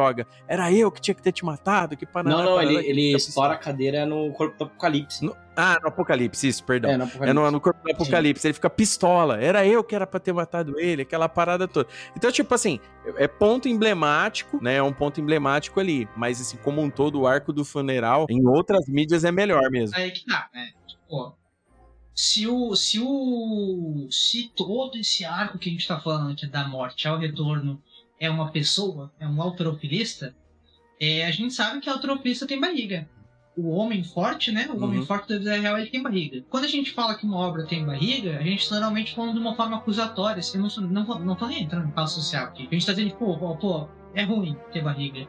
No caso dessa obra, é porque é inviável que ela não tenha barriga. É impossível que ela pule do, do muque no muque de um outro morrendo pro, pro que convence a chamar de Uhum. reinado do super-homem depois. É que, por sinal, o- eu fui dar uma olhada aqui, no Brasil oficialmente veio como Além da Morte. Que, puta que pariu, palmas pra Abril. Minha carreira como podcaster xingando Abril e a tradução da Abril. Puta tradução mil vezes melhor que Reign of the Superman. É, Além da Morte é muito bom. É, e além da morte, tem justamente essa, essa coisa ah, meio bíblica, meio messiânica, que tem tudo a ver com a própria criação do Superman, né? Que é, que é criado por dois judeus, baseados em, em várias coisas, mas também muito da, da lenda do Messias judaico, que, que, não é, que não é Jesus. Jesus não é isso para os judeus, né? Você, bem, Uhum. você, Sim. vai saber melhor dizer isso que eu. É. Tá. É, mas enfim, então tem. é, esse, esse título em português é, é, é melhor nesse sentido, assim, tematicamente falando. Até porque tu fica assim, a morte do super-homem, funeral para um amigo, além da morte, o retorno do super-homem. É uma sequência muito melhor. Se eu, porra, acho que, se duvidar, é patenteado, não sei quem foi o tradutor, estatisticamente foi o JP Martins. É, pô, da Panini tinha que ir atrás de, de, de, de comprar essa tradução, porque lançar um encadernado chamado Além do Super-Homem, Além da Morte, vai vender. Mas assim, as primeiras edições de Funeral para um Amigo, elas acho que são as melhores. Daí justamente é, é o funeral mesmo, né? A, a segunda do encadernado, que é Justice League America, que também era do, do Jurgens, né? E ele, Uhum. ele, ele faz os layouts tá? e a arte tem o, o Rick Burchett junto também, cores do Gene D'Angelo. E aí mostra a, a- a, tipo o pessoal da liga, né? Que no meio, de- no meio do- da morte, os caras tentaram eles, antes do Superman chegar, tentaram eles dar, sair na porrada com o, o monstro. Eles, assim, deram sorte, entre aspas, que ninguém morreu, né? O Besouro Azul deveria, inclusive, deveria ter morrido, né? É, o que mais apanhou. É o que, Não, é o que mais, mais apanhou. apanhou E o soco cara que a Supergirl tomou, que virou uma gelatina de volta. A Sim, matriz. Eu, eu gosto muito desse momento histórico, por mais que ele seja assim, meio bizarro, justamente porque tu tem tipo o Ted Cord saindo na porrada com o Apocalipse. É, eu gosto muito porque re- retroativamente tem uma cena muito foda sobre o Gladiador Dourado, que é o, que é o Ted Cord falando. As pessoas chamam o cara de covarde, mas tipo, quando o Apocalipse surgiu, ninguém sabia quem ele era. Mas ele sabia. O gladiador sabia quem era. Ele sabia que aquele cara ia matar o super-homem. E ele foi lá, sair na porrada com o cara tentar salvar vidas. E eu acho Uhum. muito foda essa, essa reinterpretação em cima dessa cena. É, mas em contrapartida, eu acho que assim, dá pra te resumir tudo, tudo do funeral do, pra um amigo que é bom é sobre o relacionamento dramático das pessoas que conviviam com o super-homem. Mesmo aos antagonistas, como o Lex Luthor, que o Léo falou ali, os pais do Clark, porra, lindo, lindo, todas as coisas são lindas. Agora, Cara, a edição. A edição. Acho que é a edição mais. A edição que me quebra nesse. É, é Adventures of Superman número 500. Que é inclusive a última do Jerry Ordway. Ele saiu depois disso. E que me quebra porque é a história do Jonathan Kent, né? O pai do Clark. Que devido a tudo que aconteceu, ele tem um. Um infarto. né? cardíaco. Ele tem um infarto uhum. ocorre uma experiência ali de quase morte pra ele e não fica muito claro se isso tem a ver ou não com o retorno. Na verdade, depois até fica. Isso no final das contas ele, ele consegue meio que, que se comunicar com o filho durante esse EQM. Ele ajuda Uhum. O, o Clark a voltar. Eu particularmente gosto muito disso. Sei que tem um monte de gente que, que. A maioria das pessoas que eu vi reclamando são americanas, então não sei se é muito válido a crítica. Mas vi muita gente reclamando assim, tipo, que isso é muito. Tipo, novela da Globo, sabe? Isso é muito, ah, nossa, mas isso não tem nada a ver com o Super-Homem. Eu acho que é o contrário, eu acho Uhum. muito foda no gibi do Super-Homem. Tu, tu, tu deixar claro assim, não, ele morreu. A alma dele saiu, ele estava indo ao pós-vida, encontrou o pai dele no caminho que falou, e ficaram de papo. Acho da hora. Acho que é uma coisa que falta em outras coisas do Super-Homem. É, e eu, e eu acho que muita gente que faz essa crítica, uh, Erika, faz uma crítica tomando sempre como muito literal, né? É, tem a ver sim, porque depois fala que tem a questão dos demônios que estavam ali querendo se apossar da alma do, do Superman, que bem uma alma, é, um, cara, um cara de coração puro, etc e tal, não sei o quê, mas eu, eu tendo a, a interpretar essa história de uma maneira não tão literal no sentido de motivos para ele voltar. Depois uh, tem o mumble jumble científico, né, que casa mais com o resto do que isso.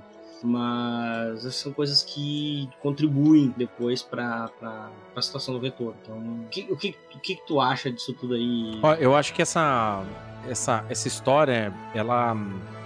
Eu gosto muito dela, não pelo retorno do Clark e pela busca da alma do Clark, mas a redenção também acontece com o Jonathan, por causa que o Jonathan foi um veterano de guerra, aquele tipo de coisa. Então, ele, na história, ele tenta corrigir alguns erros do passado, salvar aquele cara que ele achou que não tinha como salvar, aquela parada toda, é, explicar novamente pro, Car pro Clark, o, mostrar mais uma vez pro Clark que, tipo assim, o, o começo das bússolas morais, uma das bússolas morais do Clark está em ser um Kent, daquela forma como ele é, entendeu? Uma coisa que é muito legal também é eles fazer aquela alusão àquela fase lá do, do Homem de Aço, lá do Burn e tal, né? De que aparece um Jorel para falar alguma coisa ali, tá? De novo. Ah, você é criptoriano, você tem que ser assim, assim, assado. Assim, assado.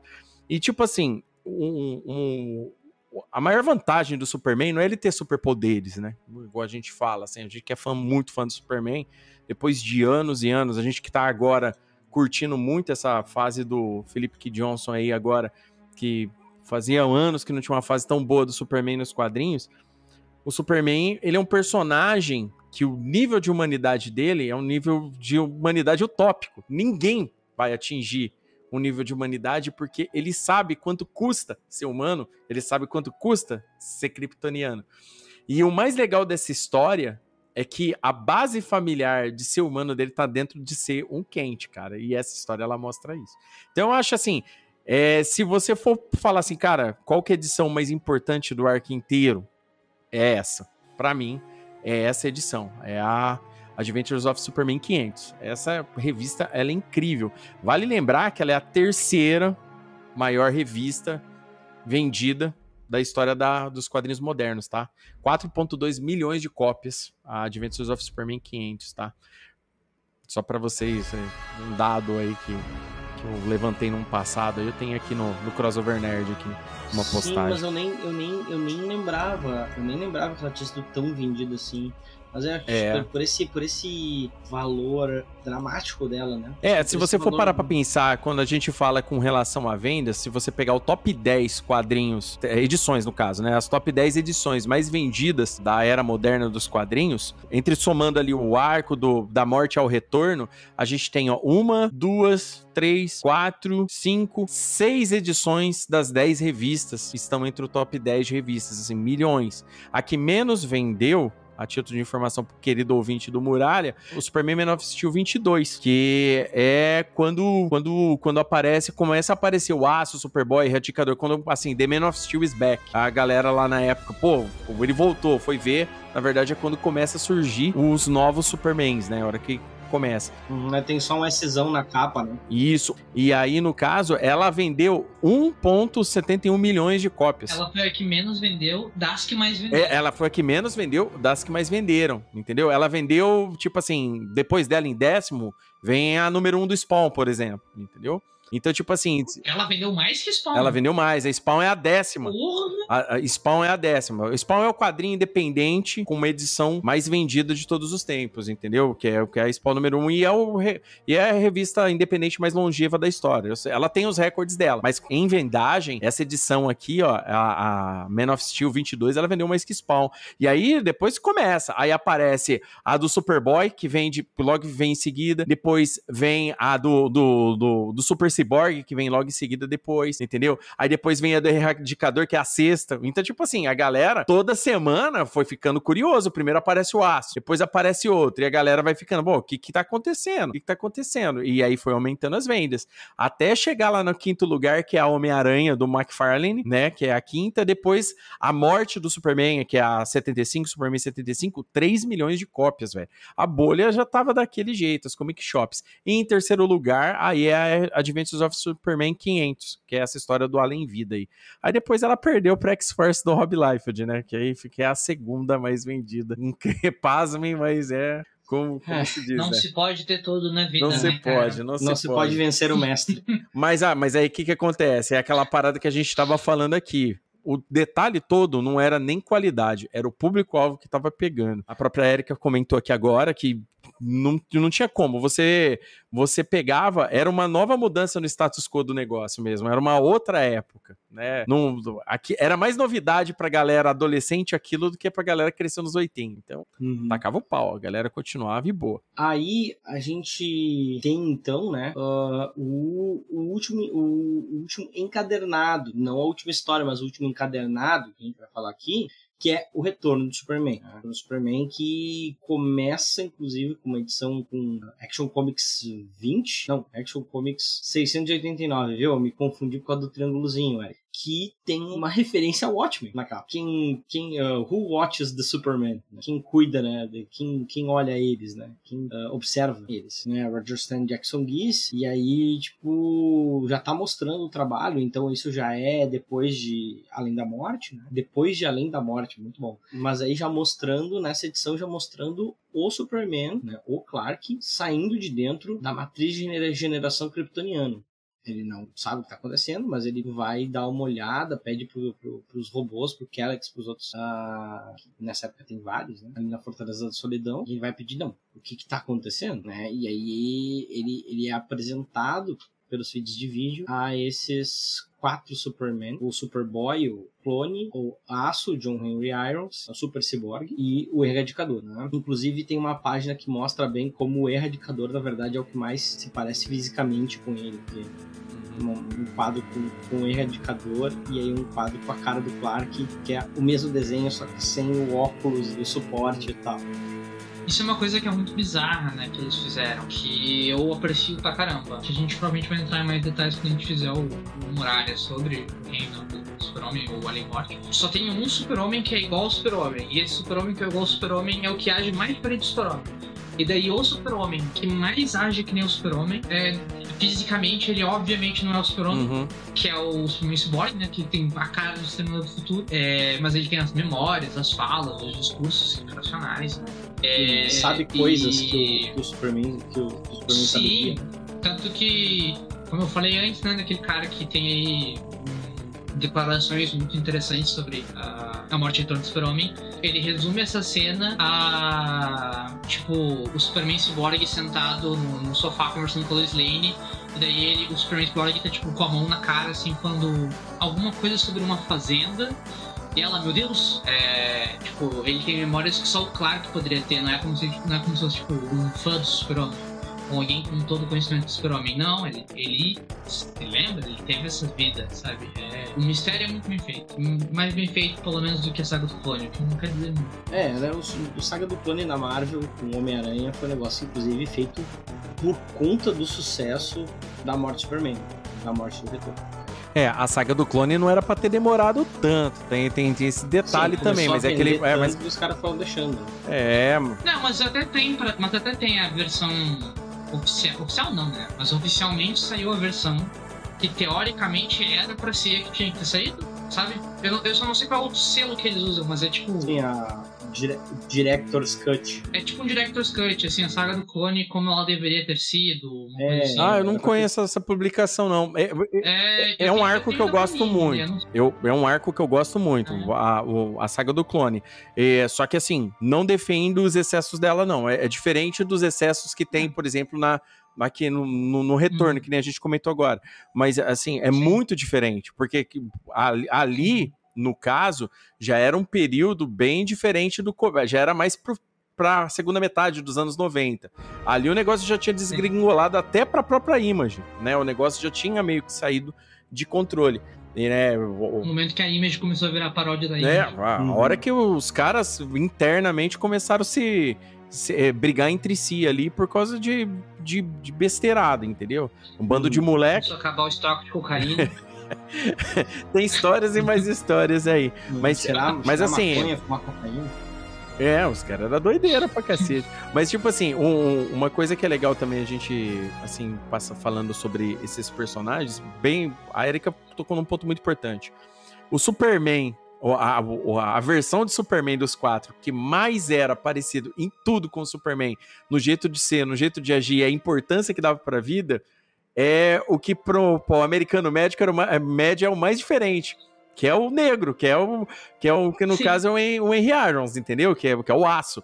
E, e ele. E não à toa que ele não mostra o rosto. né? Exatamente, não, ele tem todo um, um aspecto. Ele não tem poderes. Todos os outros três têm poderes, né? Ele, ele usa um maquinário para ajudar ele. Tanto é Sim. que hoje, se você for, for ver nas histórias mais recentes aí, ele, ele é um personagem importantíssimo dentro da própria vida do Superman. Ele é considerado muito pelo Superman como um igual, entendeu? Um igual de pensamento, entendeu? É, é, é aquela velha história, né? O, o, pra você ser um, um, um herói como o Superman, nem sempre você precisa ter superpoderes, né? Como eu digo, né? Não é o superpoder que define o Superman, entendeu? Com, as, com assim, como o jeito de ser. Né? É, é o que ele representa quanto a ser um ser humano. É muito legal, cara. Tipo assim, essas paradas dentro da saga, né? com- Quando você faz esses. Quando você começa a assimilar, é muito legal. Tanto é, por exemplo, tem uma capa emblemática dentro do arco aí do reino do Superman, por exemplo, que é aquela capa que tá o Super Cyborg, a bandeira americana atrás, aquele símbolo, a Tem uma águia. uma né? águia, é uma parada mó, muito legal aquela, America. aquela capa lá. Isso, então, tipo assim, America. É, e tipo assim, ele foi É. o primeiro Superman que já foi lá falar com, com, com o presidente, ele já chegou Ele se salva o presidente, né? Ele salva a vida. E, e- salva a vida do presidente, entre aspas, porque a gente começa a ver também aqui, né, no Retorno do Superman, que na verdade, né, é, ele tem um nível de manipulação ali na história, na né? ver- tipo é, assim, na você verdade começa ele, a ver ele tá os mentindo esquemas. o tempo todo. Na verdade. É, não. É o nós, cara assim, a gente só começa a ter noção depois no- na saga. A hora que ele aparece, Sim. tipo assim, nas primeiras edições, a- inclusive a gente acredita, no- pelo menos na época que eu li, eu acreditei em primeiro lugar que ele fosse Superman de verdade. Até depois que começa a se revelar o, o estratagema dele. Mas no Uhum. começo, quando ele aparece, o primeiro impacto foi: não, é o Superman. Voltou com alguma parada kryptoniana nova aí que a gente não sabe. É, isso, isso é um negócio, né? Eu gosto muito do personagem. é, infelizmente, ele é quem ele é. Inclusive, eu gosto de fazer a piada que ele representa o John Byrne, né? Ah, Hum. Porque o, o, o Erradicador é um super-herói europeu. O, o Superman Cyborg é o Superman do John Byrne. O Irons é o ideal do super-homem no seu primor, né? O super-homem que não voa, o super-homem que só é existente, inteligente, luta pelo oprimido, enfrenta o sistema. Uhum. E o. é, e o Connor é, é o que as pessoas queriam naquela época, um self-insert. É um menininho adolescente que queria ler gibizinho de menininho adolescente abraçado em gostosonas Uhum. super fortes que, que batem em homens. Porra, eu concordo 100% com tudo que você falou. A única correção que eu vou fazer pra mim mesma não tem águia na capa, eu tava confundindo com outra capa, que é do próprio Clark Kent. Eu acho que é a bandeira É, só que galera. tá, não é? É só. Essa é a bandeira, ele tem uma bandeira no fundo dele, assim. Mas tem uma questão de semiótica muito boa, porque a bandeira ela parece que ela tá rasgada. Ela não, não- ela não parece, ela está rasgada. Ah, é verdade. Essa, essa imagem, que acho que é do próprio Jurgens, Acho que é. é, É do Jurgens. a capa tá toda rasgada, assim. É tipo aquela imagem do Trump que a ideia dele, né? Assim, em questões de semiótica e política, etc., é uma boa ideia. Ele foi abraçar a bandeira, porém, que ele é um idiota e as pessoas envolvidas são todas patéticas, não parece que ele tava abraçando a bandeira dos Estados Unidos, parece que ele tava transando como um cachorro na bandeira dos Estados Unidos. Então a foto ficou macabra pra caralho. É a mesma coisa. Tu olha ca- essa capa do Superman Cyborg, linda. O super-homem com umas coisas high-tech kryptoniana e a bandeira dos Estados Unidos, aquele ícone americano. Só que daí, tipo, tu para pra olhar por mais de 3 segundos na capa e, tipo, o braço dele que tá do lado de onde a bandeira tá destruída tá com um canhão aberto, saindo fogo. Tipo, foi ele que destruiu a capa? Como assim?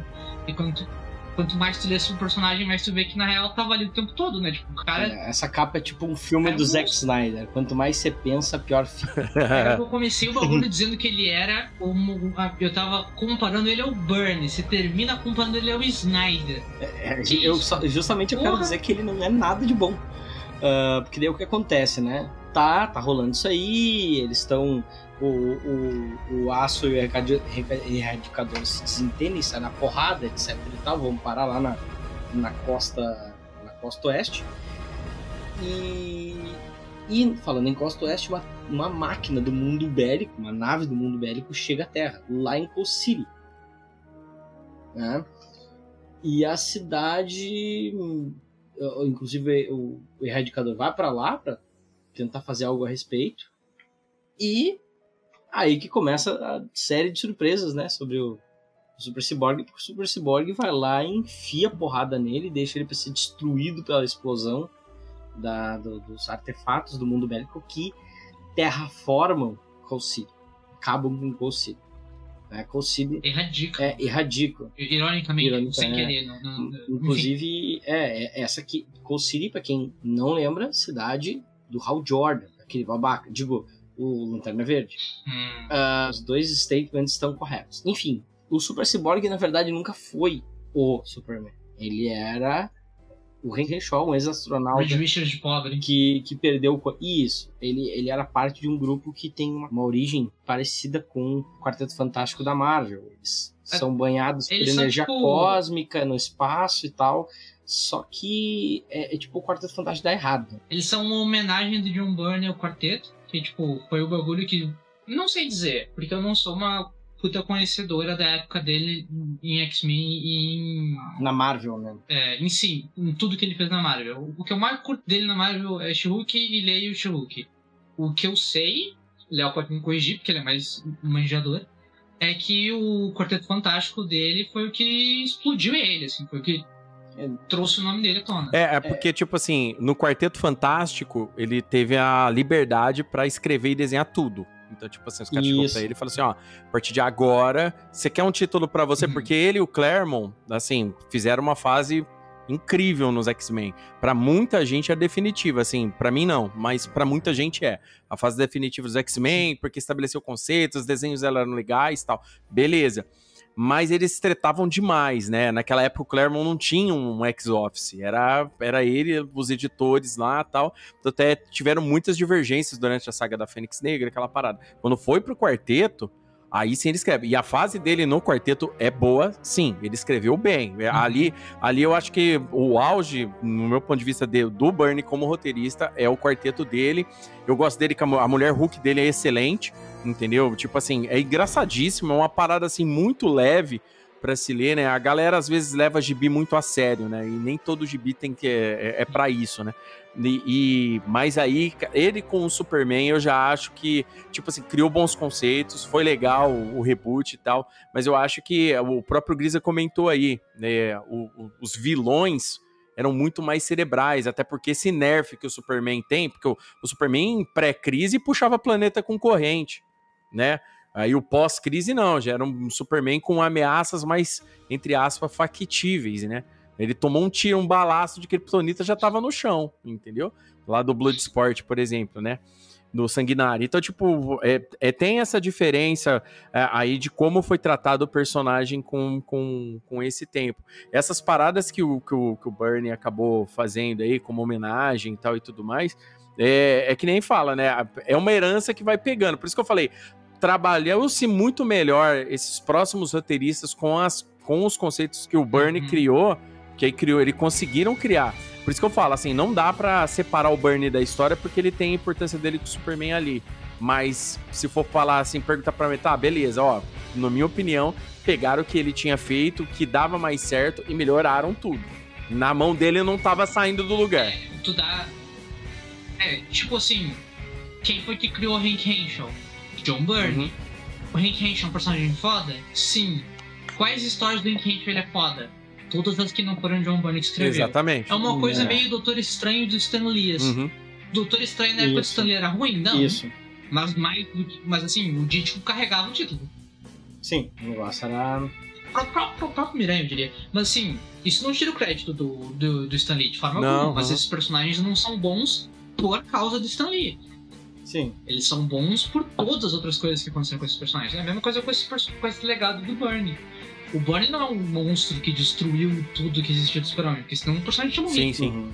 Longe disso. O Burnie nem é capaz de uma coisa dessas. Ele não é capaz de matar o Super-Homem. Falando sobre Burnie, justamente essa história, né, é, é que tá acontecendo aí agora, né, nessa é, esse lance com Cold City e tal, é uma é uma consequência do de um dos últimos arcos do Burnie, que foi quando ele pegou e derrotou o Mongul. Ah, caralho, verdade? É. É, na verdade, na verdade, aí, aí, na verdade, o Bernie já não tava mais no título. Porque aí é, é no fim da saga do exílio. que o essa Superman desenha derrota o depois, Mongul na né? primeira vez. É, depois. Aí já é o Jerry Ordway. Eu, eu lembro. Eu lembro. Posso estar falo merda, mas eu me lembro que no, no retorno, quando tem essa questão do Mongo, ele tá meio contra. Não é que ele não queira, assim, não é que ele deseja, oh não, teria que atacar a Terra. Mas ele tá meio contrariado, assim, tipo, ele tá meio lacaio do Hank Henshaw Ele, contra ele tem a agenda própria dele, mas ele tem que ficar como lacaio do, do Hank Henshaw, porque quando o Super Cyborg foi lá no mundo bélico, o Super Cyborg tomou conta de todas as máquinas lá. E aí o Mongu Sim. falou, cara, esse cara é pior que o Superman que veio aqui. Então, então tá bom, vamos ver o que vai fazer. Bom, ele vai destruir a Terra do Superman? É vingança suficiente pra mim. Então, ele É, Sim. mas o que eu nessa quero, o que eu conversa quero um, é, porque ele não tinha mais o mundo bélico. né? O mundo bélico dele mesmo não. É, o original já tinha ido o embora, o Superman tinha acabado embora. com tudo. É. É.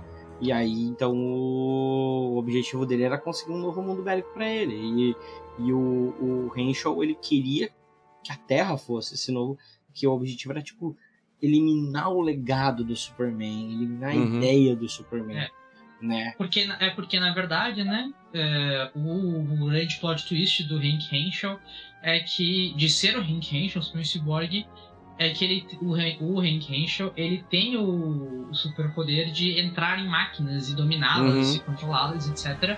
E como o Superman Cyborg vai entrar mais a fundo ali na história, né, mas ele tem um- entrou em contato aí com a tecnologia kryptoniana, então ele tá muitos níveis de avançados para dominar. E ele quer, basicamente, ciborguizar o planeta Terra para que então ele controle o planeta Terra. Uhum. Ele quer fazer isso ao mesmo tempo que ele quer, como o Grisa falou, destruir o legado do super-homem. Ele quer manchar a imagem do super-homem. Ele quer fazer tudo isso e quer que as pessoas pensem que quem fez isso foi o super-homem. É. Porque ele culpa o super-homem por ter matado a esposa dele. Porque ele tem probleminha. Muito porque- probleminha. Tanto é que isso de- anos depois, quando, quando eles trazem de volta esse Superman pós-crise, né? Quando eles trazem de volta, o primeiro ato do Superman na nova Terra, a hora que aparece, é procurar a nave do Hank Henshaw e tentar salvar ela. Vocês lembram disso na minissérie, Lois e Clark? E- Nos Sim, quadrinhos? sim. Do, do A Jürgen primeira sim, a coisa que ele vai coisa. tentar fazer.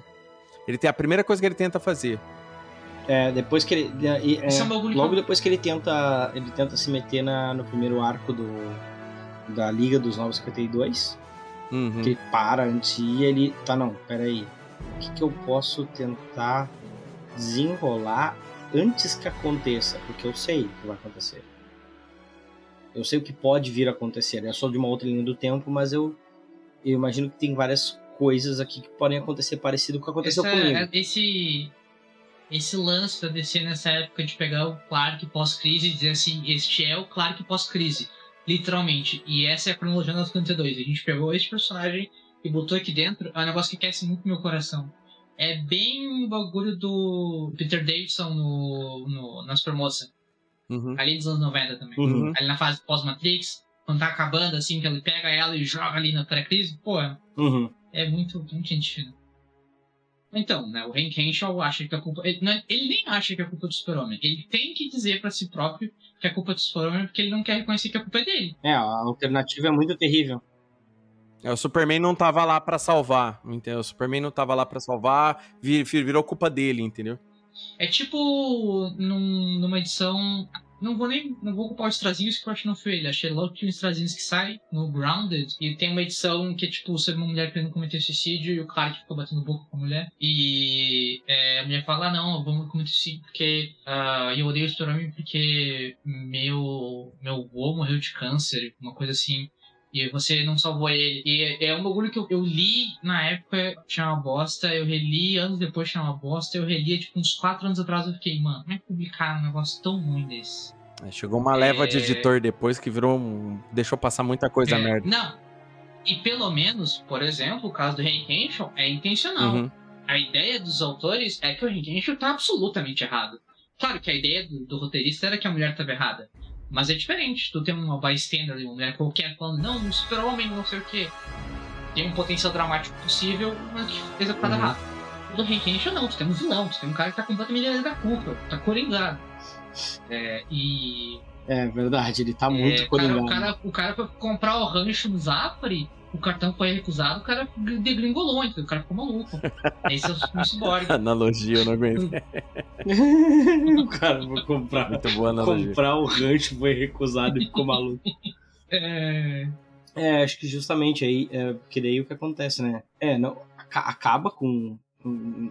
com City vai realmente pro, pro, pro, pro caralho, destrói tudo. E aí justamente é revelado essa coisa toda do Hank Henshaw e tal, e como ele tá comandando essa operação e inclusive o, Mongul é um lacaio dele. Uh, e eu gosto muito dessa questão do, do Mongul, o Tasso, que ele tá sendo, se sujeitando a esse, a esse terráqueo maldito. Ele que é um, né, que é ele, né? Uhum. O Mongul, ou grande é, dominador de mundos, etc e tal. E, e aí os outros né, os outros Superman, incluindo o Superman que volta, o pessoal não fica meio assim, hum, será que isso aí é mesmo? Sei não, tal. É, pra Lois ele consegue falar, dizer coisas que, que convencem ela, uma, e, e, os outros... Ele fala, ele chega no ouvido dela e fala assim, Ford, ela sabe que Uhum. E aí, e aí eles, eles, né, todos, o Superman, o, o Aço, o Superboy e a, e a Supergirl Matrix, eles vão uh, pra Cool City pra acabar, uh, acabar com isso tudo. Depois até inclusive aparece o erradicador também, que fica mais ou menos, fica, fica meio, meio, ele vai na meia boca, que ele quer ajudar, ele quer resolver a situação. É, e aí, inclusive por ele estar tá parecido que porque, porque o, Superman, o Clark volta, mas ele não tem poderes. Ele vai parar em Metrópolis usando uma armadura. Uma armadura kryptoniana, né? Então. É um negócio assim. É, é, é, fica assim, tá, mas é ele, ok, é ele, mas tá, por que, que ele tá sem poderes? Aí, aí começa a vir toda a questão da explicação, né? Porque foi, é, foi reconstruído a partir da Matrix, da, da Matrix de, de regeneração kryptoniana, né? É, porque o, o Erradicador pegou um pedaço do, do corpo dele para pegar os poderes, e aí a, a Matriz de regeneração pegou o resto, colocaram o resto lá pra tentar trazer ele de volta ali, trouxe, mas então tem algo faltando, são os poderes dele que estão no Erradicador, né?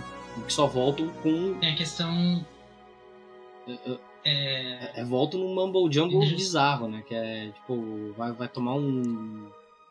Tirambá, é uma explicação um... é uma explicação torta, tá? O, o, jeito que a minha a minha a minha interpretação que tem uma, uma dose saudável aí de headcanon, né? É que o Clark volta com pouca energia porque ele não estava exposto ao sol, porque ele estava dentro da fortaleza. A roupa preta é para dar uma puxada de energia não dá tempo de puxar energia o suficiente, o erradicador solta energia solar no Clark, o que dói, por isso que faz aquela cara de meu Deus do céu, estou tomando um raio de energia, mas é energia solar, então recarrega ele. Ficaria muito satisfeito assim em qualquer momento da história isso fosse dito.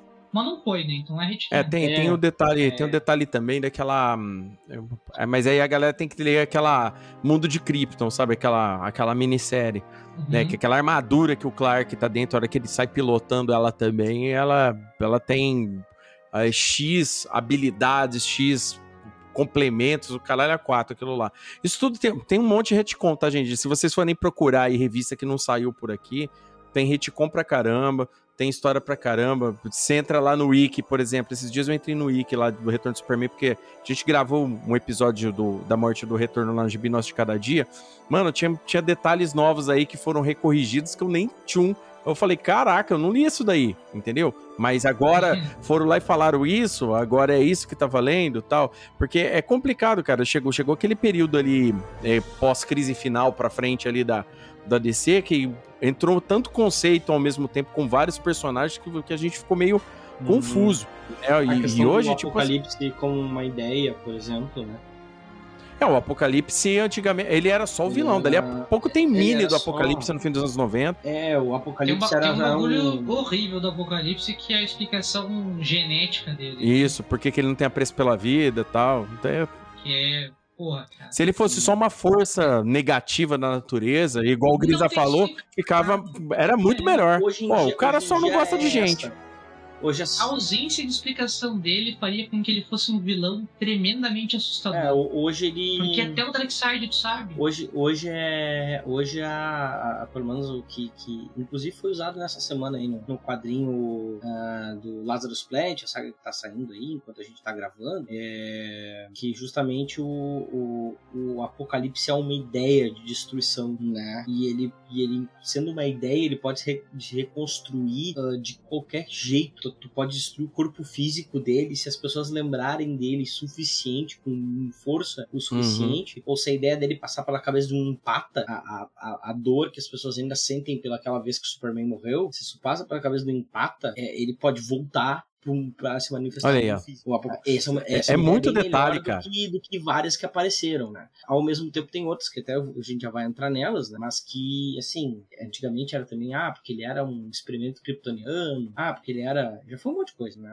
Eu gosto da explicação atual, essa questão dele como uma ideia de destruição, assim, uma ideia de... de, de que, que, é diferente da antivida, é, mas não é nem antivida. Faz mais tem, sentido. Só, só quer chegar no nada, destruir tudo, tudo, tudo, tudo, sabe? Eu gosto de interpretar ele como um, o equivalente a uma divindade do Homem das Cavernas kryptoniano, sabe? Uhum. Que tem um. Tem um. Vocês lembram que tinha aqueles gibis que viam no Brasil pela Mitos? Que era tipo Liga da Justiça na ilha de Dr. Monroe, assim. Ah, sim, tem, tem um, o. Tem o. Uhum. Tem um que é um cara que tá desevoluindo a liga. Uh, e quando eu, e o super-homem ele tá ficando. ele fica cada vez mais parecido com o Apocalipse. E nunca é explicado por quê. E daí na minha cabeça é por isso. Eu, pelo menos, acho bacana, assim, essa, essa interpretação. É, eu gosto muito dessa dele ser uma ideia da violência. Certamente qualquer, qualquer, qualquer ideia que deem é melhor do que a... Pra não mentir, eu ia dizer que qualquer ideia é melhor que a do quadrinho, que ele é um bebê que foi torturado várias vezes. É, essa é braba, hein, cara? Bah, essa é, essa é pesada. A pessoa, que, a, pessoa, a pessoa que pensou nisso, parabéns, porque assim, é uma puta origem. Mas é meio tenso. É difícil tu botar isso como vilão do super-homem, é complicado. Eu tanco mais o deus cósmico ditatorial do que o bebê que é torturado infinitamente. Porque depois que o cara tortura pela quinta vez o mesmo bebê, fica meio estranho o resto do planeta deixar. Ou os lanternas verdes. Começa a ficar muito estranho o universo deixar isso acontecer. Enfim. O... Pra não mentir que essa é a pior versão, a versão do pra, da desenho da Liga é uma bosta. Ele é tipo um clone criado por cientistas humanos. Ah, um bagulho que eu não tanto. Ah, é verdade. É. Nossa, essa é muito ruim. É meio. E, é enfim, mas é, é, tá, tá, tá isso hoje, né? E, e aí, enfim, no final eles conseguem resolver toda a questão do Super Cyborg tal, conseguem derrotar ele, derrotar o Mongo, aquela coisa toda, tal, tal, tal. Só que não há jeito para o Siri, né? Não há. É uma consequência que fica aí que tem ramificações em assim, nessa época já estavam fazendo, tanto que as últimas revistas, depois da resolução do conflito principal, já mostram que já estava acontecendo, por exemplo, a queda do morcego, né? O Jean Paul Valley já era o Batman, uhum. né? Uh, e logo depois iriam acontecer histórias parecidas envolvendo histórias também de, de, de desconstrução, né? Nesse sentido, envolvendo a Mulher Maravilha o, e o próprio Hal Jordan devido a, a esse, esse acontecimento aí, que enfim, é demais pra cabeça do, do, do, do Lanterna Verde. Na, na, real, bem rapidinho, o, o, a questão da Hal Jordan, que ela é, às vezes é lembrada de forma errônea, principalmente porque não é importante para a história do Morte de Super-Homem, mas o Hal Jordan tanca, assim, tranquilamente, o, o pelo menos o quão tranquilamente dá pra tancar algo assim, a destruição de Coast City. É, o negócio é que ele não, não, tem, não é permitido que ele reconstrua e traga de volta quem morreu com o anel. E daí, sim, sim. E daí que ele fica biruto. Daí, daí tu imagina que se o se o Henry Kenshaw ficou do jeito que ele ficou porque ele não pôde comprar carne no, no açougue, tu imagina o Hal Jordan que não pôde trazer a família para morar na, na, na quadra. Não, tanto é, tanto é que a parte, a parte de, de, entre aspas, vingança da história, ele resolve, porque é ele que derrota o Mongu dentro do, do, do mundo bélico, né? ele quebra o Mongu na porrada, né? Uhum. Ele lá dentro. Então, tipo assim, se fosse pela desforra em si, na hora do quebra-pau final, ele fez parte e tal e tudo mais. Só que, tipo assim, é que uhum. nem, é que nem, assim, é, é, muito impactante quando você pega, quando você vai começar a ler Crepúsculo Esmeralda, que é esse arco da, da queda do Lanterna Verde, o, a, primeira, a primeira página ele caído chorando com o braço quebrado da luta que ele teve com o Mongu, né, que ele quebra o braço, com, com um gesso de, feito de poder do, do anel, e logo depois aquela puta splash page só com fumaça e nada, né? E aí entra aquela parte contemplativa, né? Aquela parte do luto onde que o cara começa a entrar na aceitação, esse tipo de coisa, né? É, obviamente mais para frente aí, tanto lá no Gibi Nosso, o Grisa também vai fazer episódio do, do é, é, Crepúsculo Esmeralda, mas tipo assim, é, é, é um, um detalhe que ali a DC, com a morte do Superman, ela seguiu esse caminho e ela não foi sem dó depois. Ela falou assim: não, não tô nem aí. E todo, e todo, e todo aspecto dali que foi que começou diferente eram com clichês da época. Por exemplo, o arco inicial da queda do morcego, né? Que o pessoal fala: ah, a queda do morcego começa com, com a fuga do arca. Não, não começa ali e também não começa com a história do Ben, né? Ela começa lá na espada de Israel. Começa ali no negócio e tal. Depois é o Batman não querendo descansar. Depois que começa o resto do rolo. O arco é bem maior do que parece, né? Então, tipo assim, a DC já, já perdeu o medo aí, entendeu? Tudo que acontece Sim. na morte no retorno do Superman deu uma coragem absurda.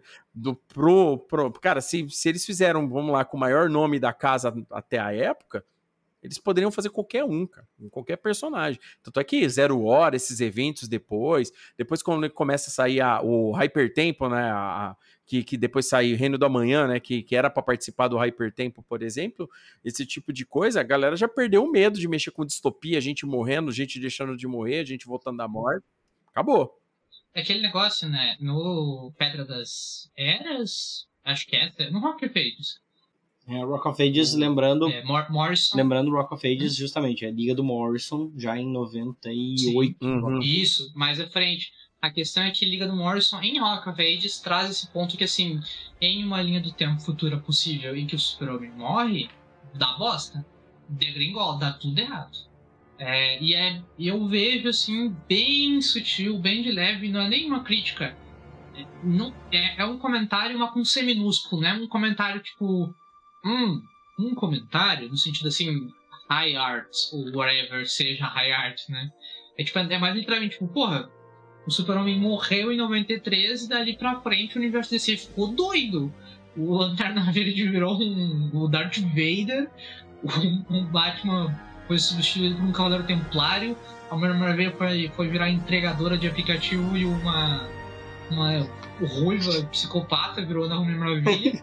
e o esperto foi o Barry Allen que morreu em 85 pra não ter Porque senão, porra, sabe-se lá o que você ia fazer o cara. né? Não, e tipo assim, é, só que assim, que nem eu falo, pro, pro universo DC em si, comparando com o que acontece na Marvel nesse período, eu falo, foi muito menos nocivo tudo isso que aconteceu pro universo DC, porque depois ele meio que se reajeita. Pô, a gente tem a fase do Flash com, com o Mark Wade, depois, sabe? Tem um monte de coisa depois que acaba meio que compensando esse período de, de, de trevas, entre aspas.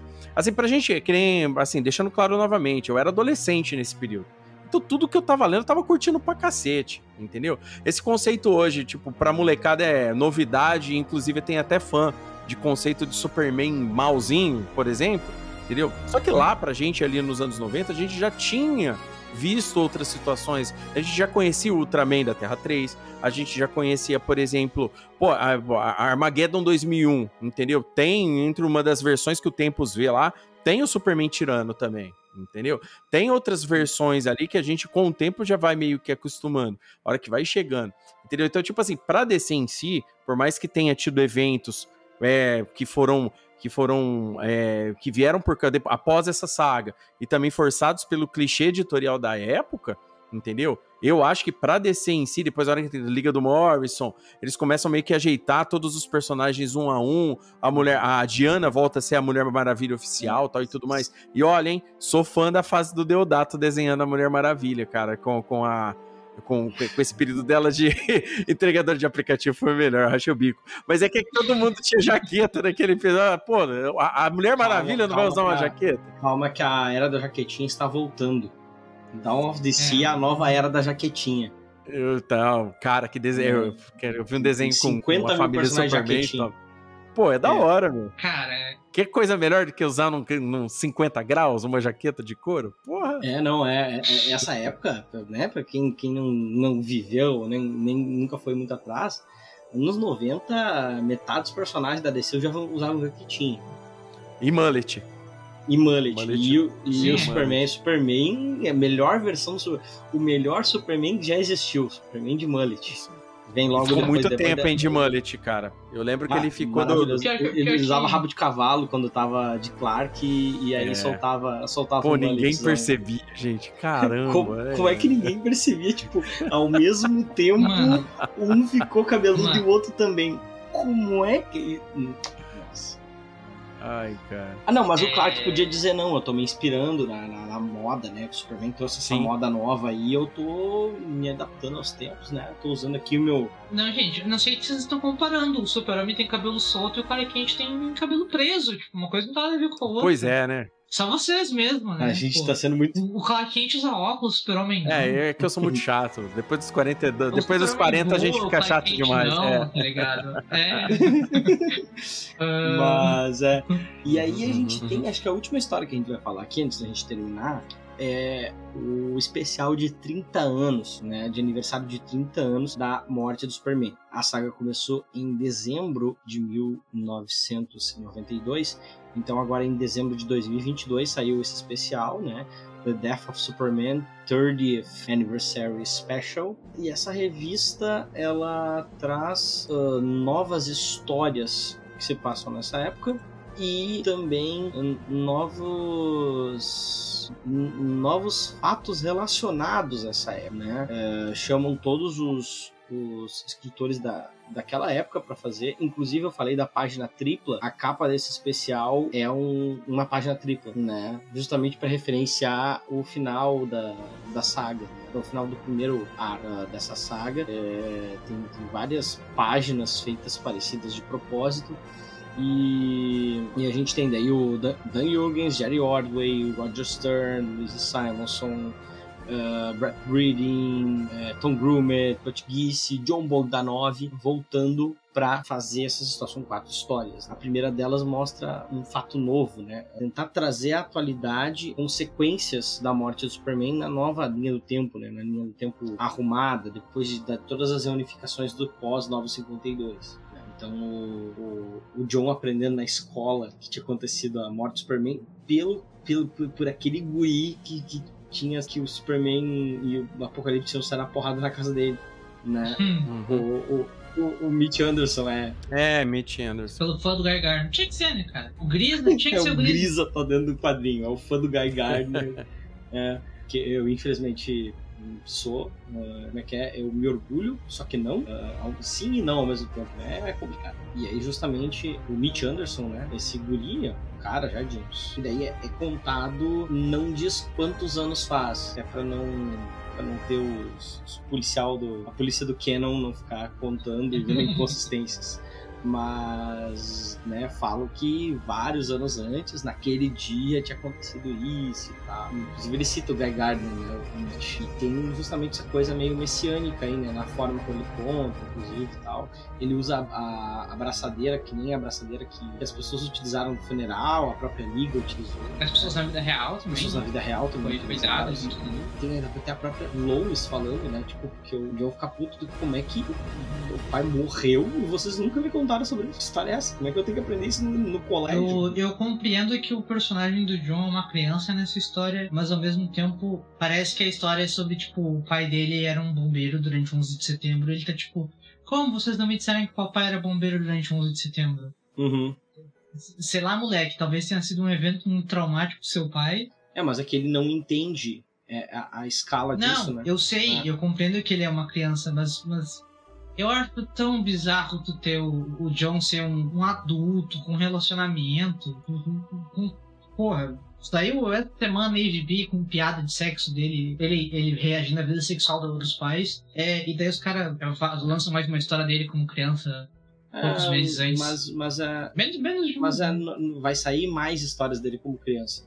Falamos que Não, Dan Jurgens está começando a fazer Lois e Clark 2. Sequência daquele encadernado Superman utilizando o uniforme é, é preto. muito difícil a vida de ser hater, cara. Muito difícil a vida de ser hater. Inclusive escrito por Dan Jurgens e desenhado pelo Lee Wicks, mesma dupla que fez a primeira história. E vai ter a ver com isso aqui, inclusive, Uhum. o lance do Apocalipse. Ah, Sim, é, é, vai ter a ver com isso aqui. Tá, tem, já saiu agora, a gente tá gravando no meio de no final de janeiro, saiu agora essa semana justamente em Action Comics 1051, saiu o primeiro história backup falando sobre isso. É que meio que é sequência disso aqui que acontece no especial de 30 anos, que é tipo um, um- numa das páginas de Superman 75, um, numa daquelas splash pages ele quebra um osso de um joelho do Apocalipse, tá? E esse osso, ele ficou com um cara que ficou de souvenir para um cara que trabalhou no, no tira-entulho após a porradaria, né? E com os anos aquilo foi influenciando o cara e o cara acabou adquirindo poderes similares aos do Apocalipse, né? É o tal do Doombreaker. É um jeito do, do Jurgens trabalhar de novo com esse vilão sem ele ter que trazer o, o Apocalipse de volta justamente por ser uma ideia controversa, ter tido, como a gente já falou aqui, várias origens diferentes e tal. Então, então você traz um negócio que não é aquilo lá, é um negócio parecido e que a galera que, que hum, na tentativa de justamente apelar para essa galera como nós que gostamos da morte e do retorno do Superman. Eu não, não sei o que vocês. E, claro, e depois tem outras histórias que são sobre. Uh, são sobre histórias da época, né? A reação dos personagens, mais detalhes e tal. Essa é a única história que se passa, que é uma coisa nova, sabe? Uh, o que, que, vocês acharam desse especial? Olha, bom, eu confesso que eu não li esse especial ainda, vocês acreditam? Não li ele, então eu não consigo tecer ainda informações sobre o que eu acho dele em si. Mas ouvindo o que vocês estão falando ali, aí sobre esse detalhe do John saber ou não saber tal, é um, é um, negócio muito complicado, porque, tipo assim, a dinâmica do John, criança, para quem leu, até a, o período do super crescimento dele, né? A dinâmica dele é que desde o do fim da minissérie ele acaba descobrindo que o pai dele é o Superman, que a Lois Lane tem um passado tal, é até depois daquela junção com, com o universo, assim, com, os personagens se mesclam com o universo que eles estão vivendo naquele período, entendeu? Então, tipo assim, é, é, é, muito complicado porque você tem que levar meio em consideração vários pontos, como o Grisa falou, né? Tipo, cara, é criança, como é que a criança entende isso? Como é que a criança vai pegar a informação?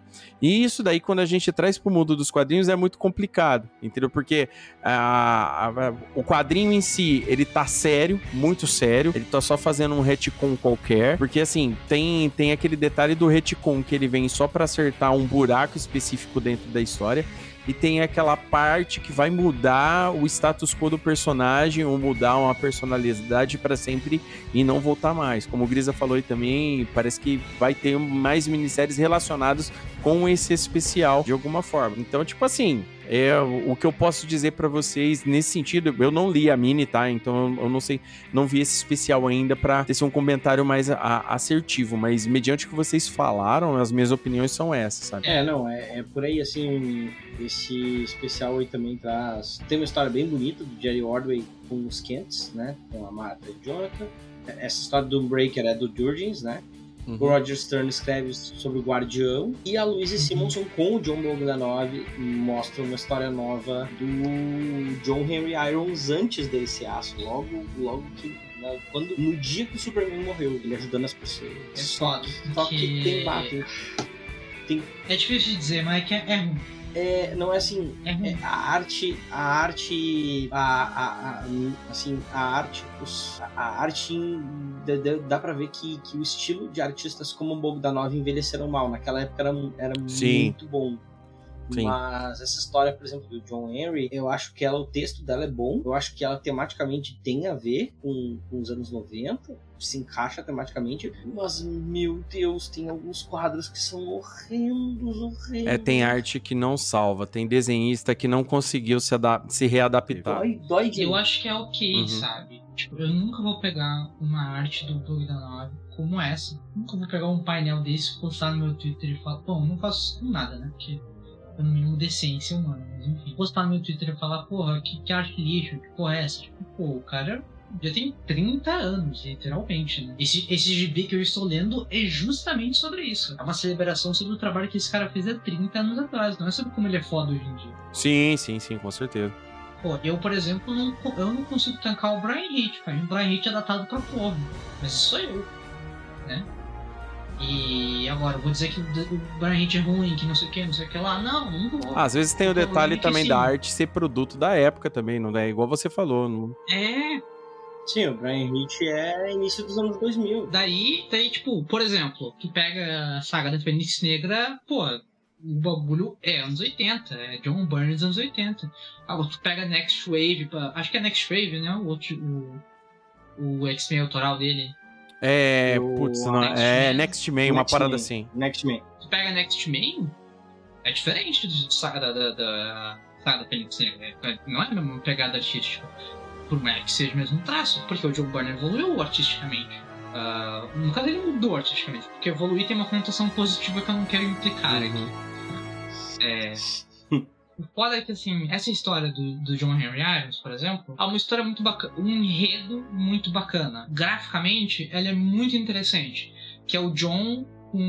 É o, o personagem da DC, John Henry Irons, fisicamente cada vez mais parecido com a figura folclórica do John Henry Irons, que eu nunca me lembro se é uma, se é uma pessoa real ou não, mas é uma figura folclórica, né? Porque ele- ele se conta a lenda dele oralmente. É, e é, a roupa dele vai se desfazendo. Tem uma hora que ele pega uma marreta, todas essas coisas.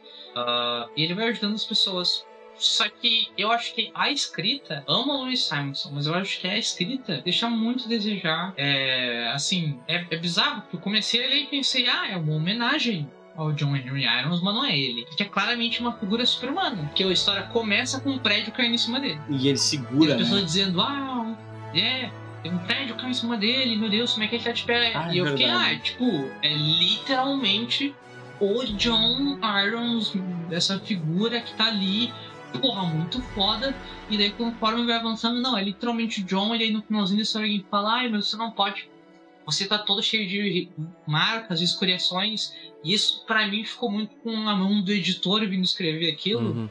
porque na arte do Bogdanov não tem nada. Ele não tem nenhum machucado.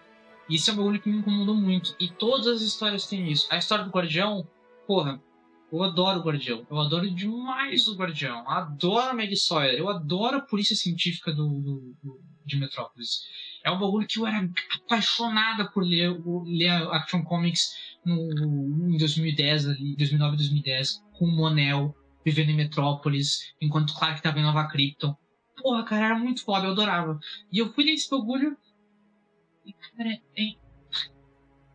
Me dói dizer que eu trouxe entediante. Ele, é- ele não é ruim, ele é entediante. Eu não consigo dar uma foda pro Dubilex. O, o- tipo, o Dubilex no, no, no Justiça Jovem do, do, do Cris Sombria, ele é completamente vazio e bidimensional, mas é intenção autoral Uhum. que ele não é o Dubilex. Ele é o construto lá do vilão, etc. O Dubilex dessa história é o Dubilex mesmo.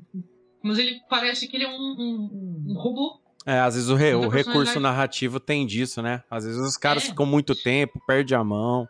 Acontece. Isso daí É, não e, tem tipo, como. Exatamente. acertar. Exatamente. É, é, Tu para, é um bagulho que o. que o. Como é o nome dele? O cara da Praça Nossa. O cara Carlos da Alberto? Praça Nossa. Carlos Hum, Alberto. O Casalberto. Carlos Alberto. Casabé. O Carlos É. Alberto falou uma vez, o Carlos Alberto falou uma vez numa entrevista, alguém perguntou pra ele, eu acho que foi por chá, por que, que você não renova a praça, né? Não que ele não chamasse outras pessoas novas, mas é que ele basicamente mantém essas pessoas do humor clássico do, do, do, Bra- do humor televisivo clássico brasileiro. Ele falou, se eu não contratar essas pessoas pra, pra, pra praça, quem é que vai contratar É, essas eles não pessoas têm pra emprego, ele falou isso mesmo. Não tem Uhum. emprego, né? E, porra, é um bagulho que poderia soar arrogante, mas claramente não foi. Tu vê na voz dele que não é arrogância. Aquilo é uma sinceridade muito foda.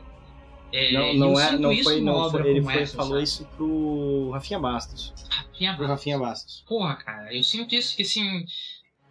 Não tem mensal da Louise Simonson, não tem mensal do Jurgen, sabe? Às vezes sai um bagulho com o Jurgen.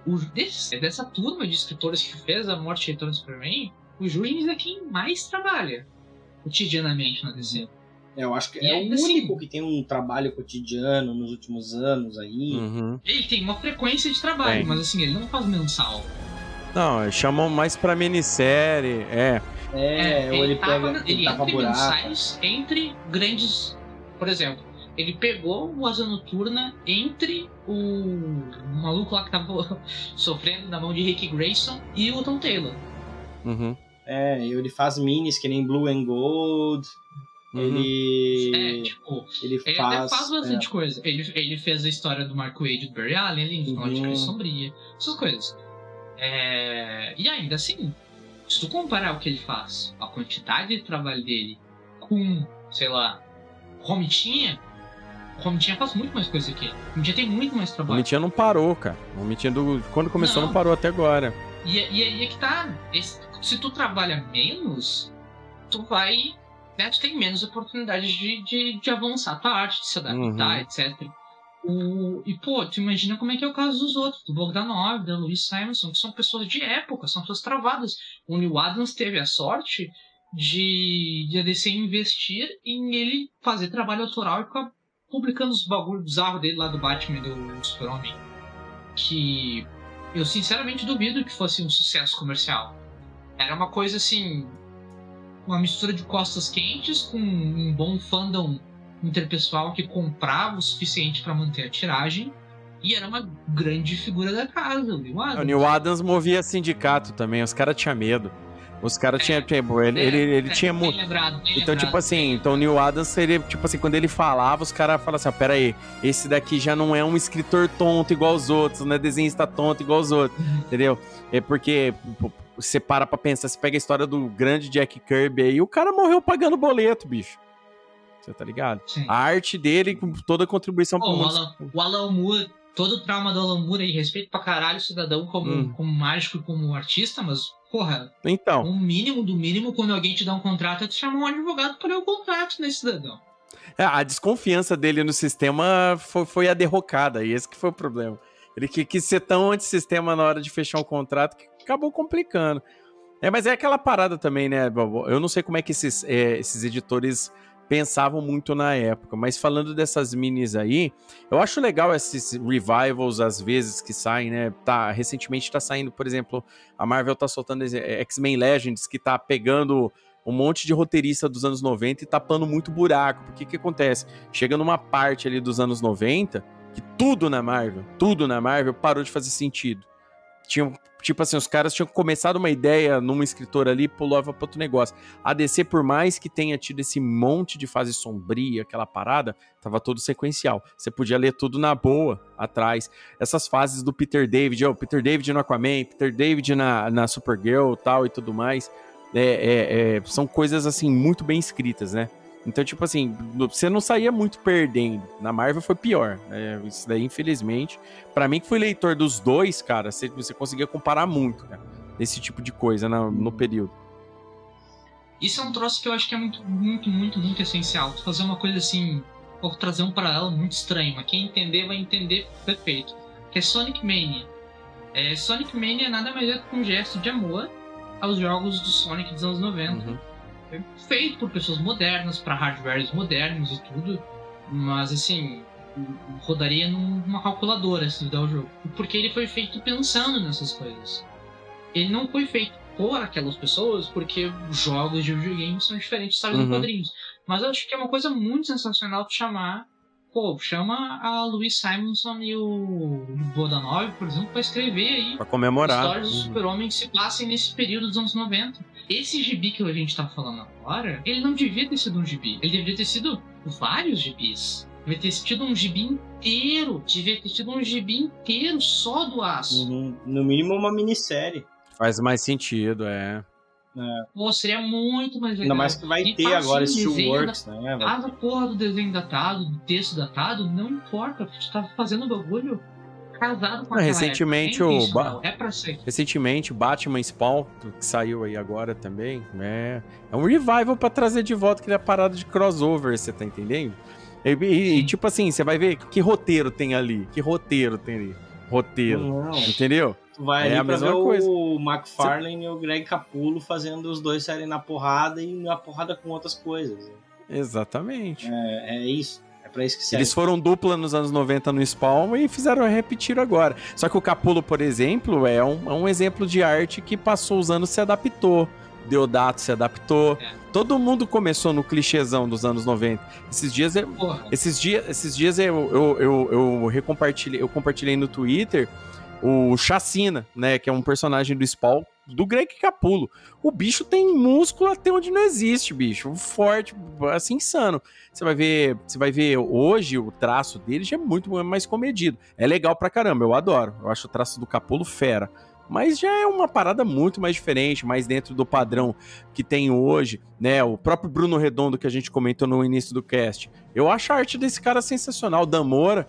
E são caras que você olha nos caras, você vê Jin Lee ali, você vê, você vê Deodato, você vê todo um monte de cara dos anos 90 ali, entendeu? Pô, tu pega, pega, pega a memorabilia de Deodato, que eu acho é, um crime contra os direitos humanos.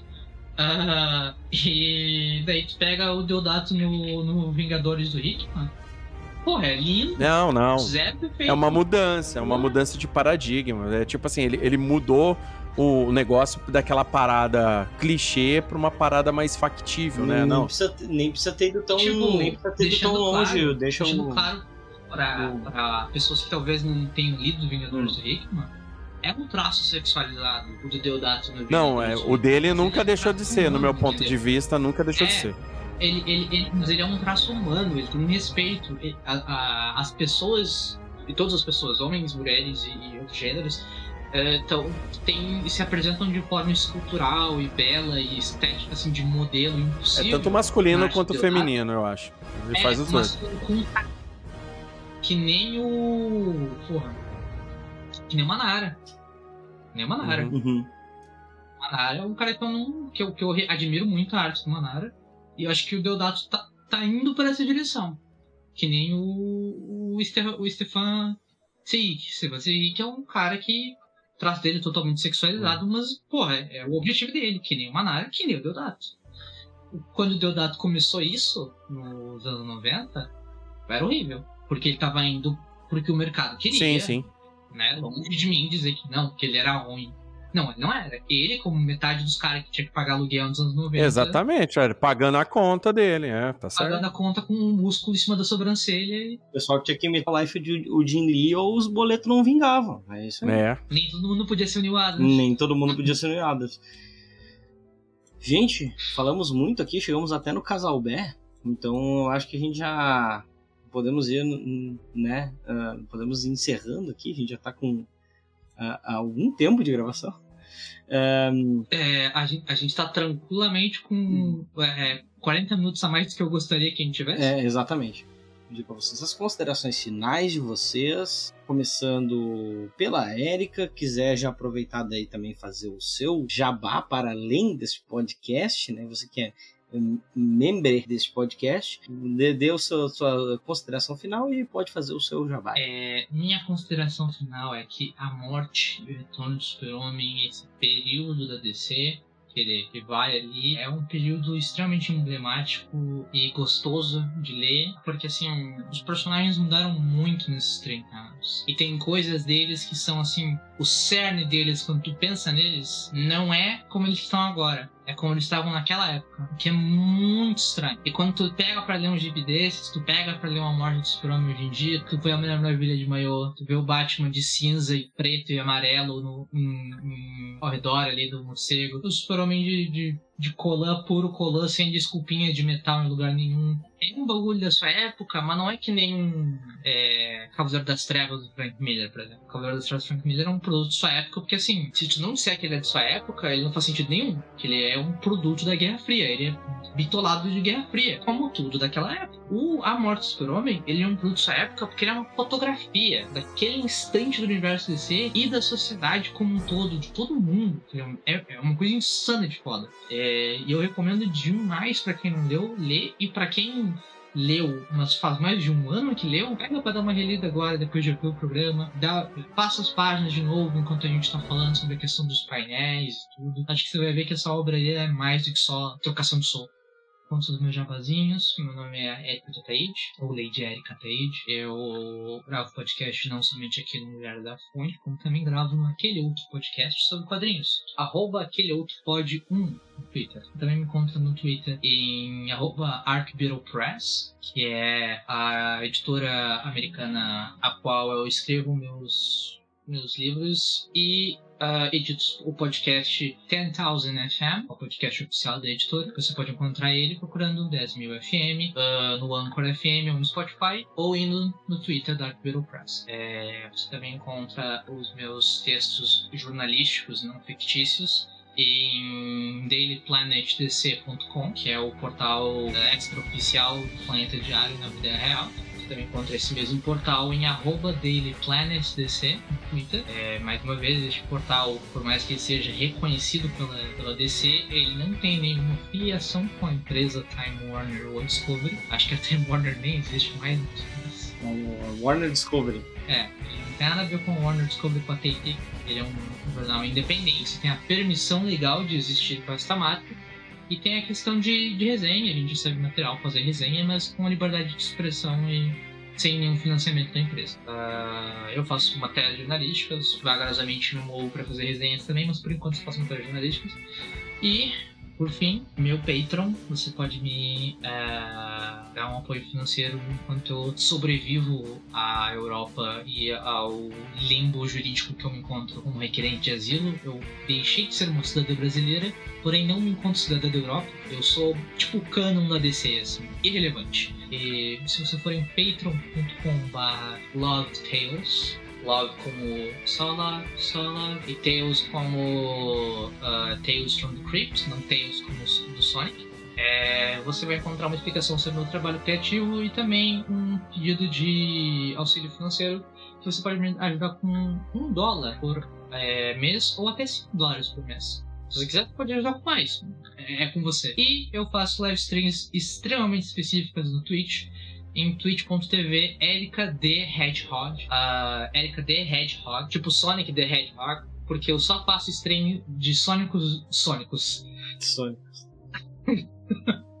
Se quem estiver editando não for eu, por favor, deixar eu faço. Que eu só faço stream sobre Sônicos. uh, e é isso.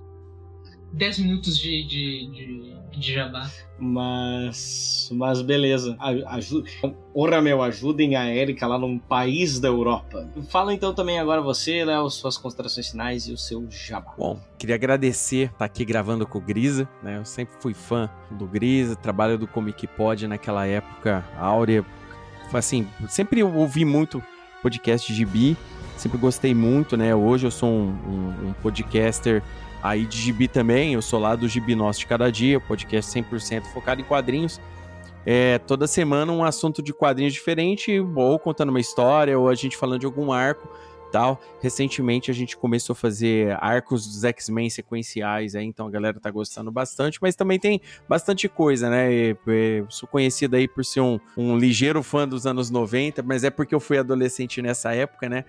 Se esse podcast, que esse episódio diz alguma coisa aí pros queridos ouvintes do Muralha, é que o, o, é, tudo isso daí é produto da sua época, entendeu? E, e como a gente recebia isso quando lia entendeu? Então é, é muito importante. Então dá uma chance para a morte e o retorno do Superman. É um marco no mercado dos quadrinhos como um todo, tá? É, Diga-se de passagem das, das grandes sagas dos quadrinhos é, é, ali da, desse período da, das, das majors mesmo.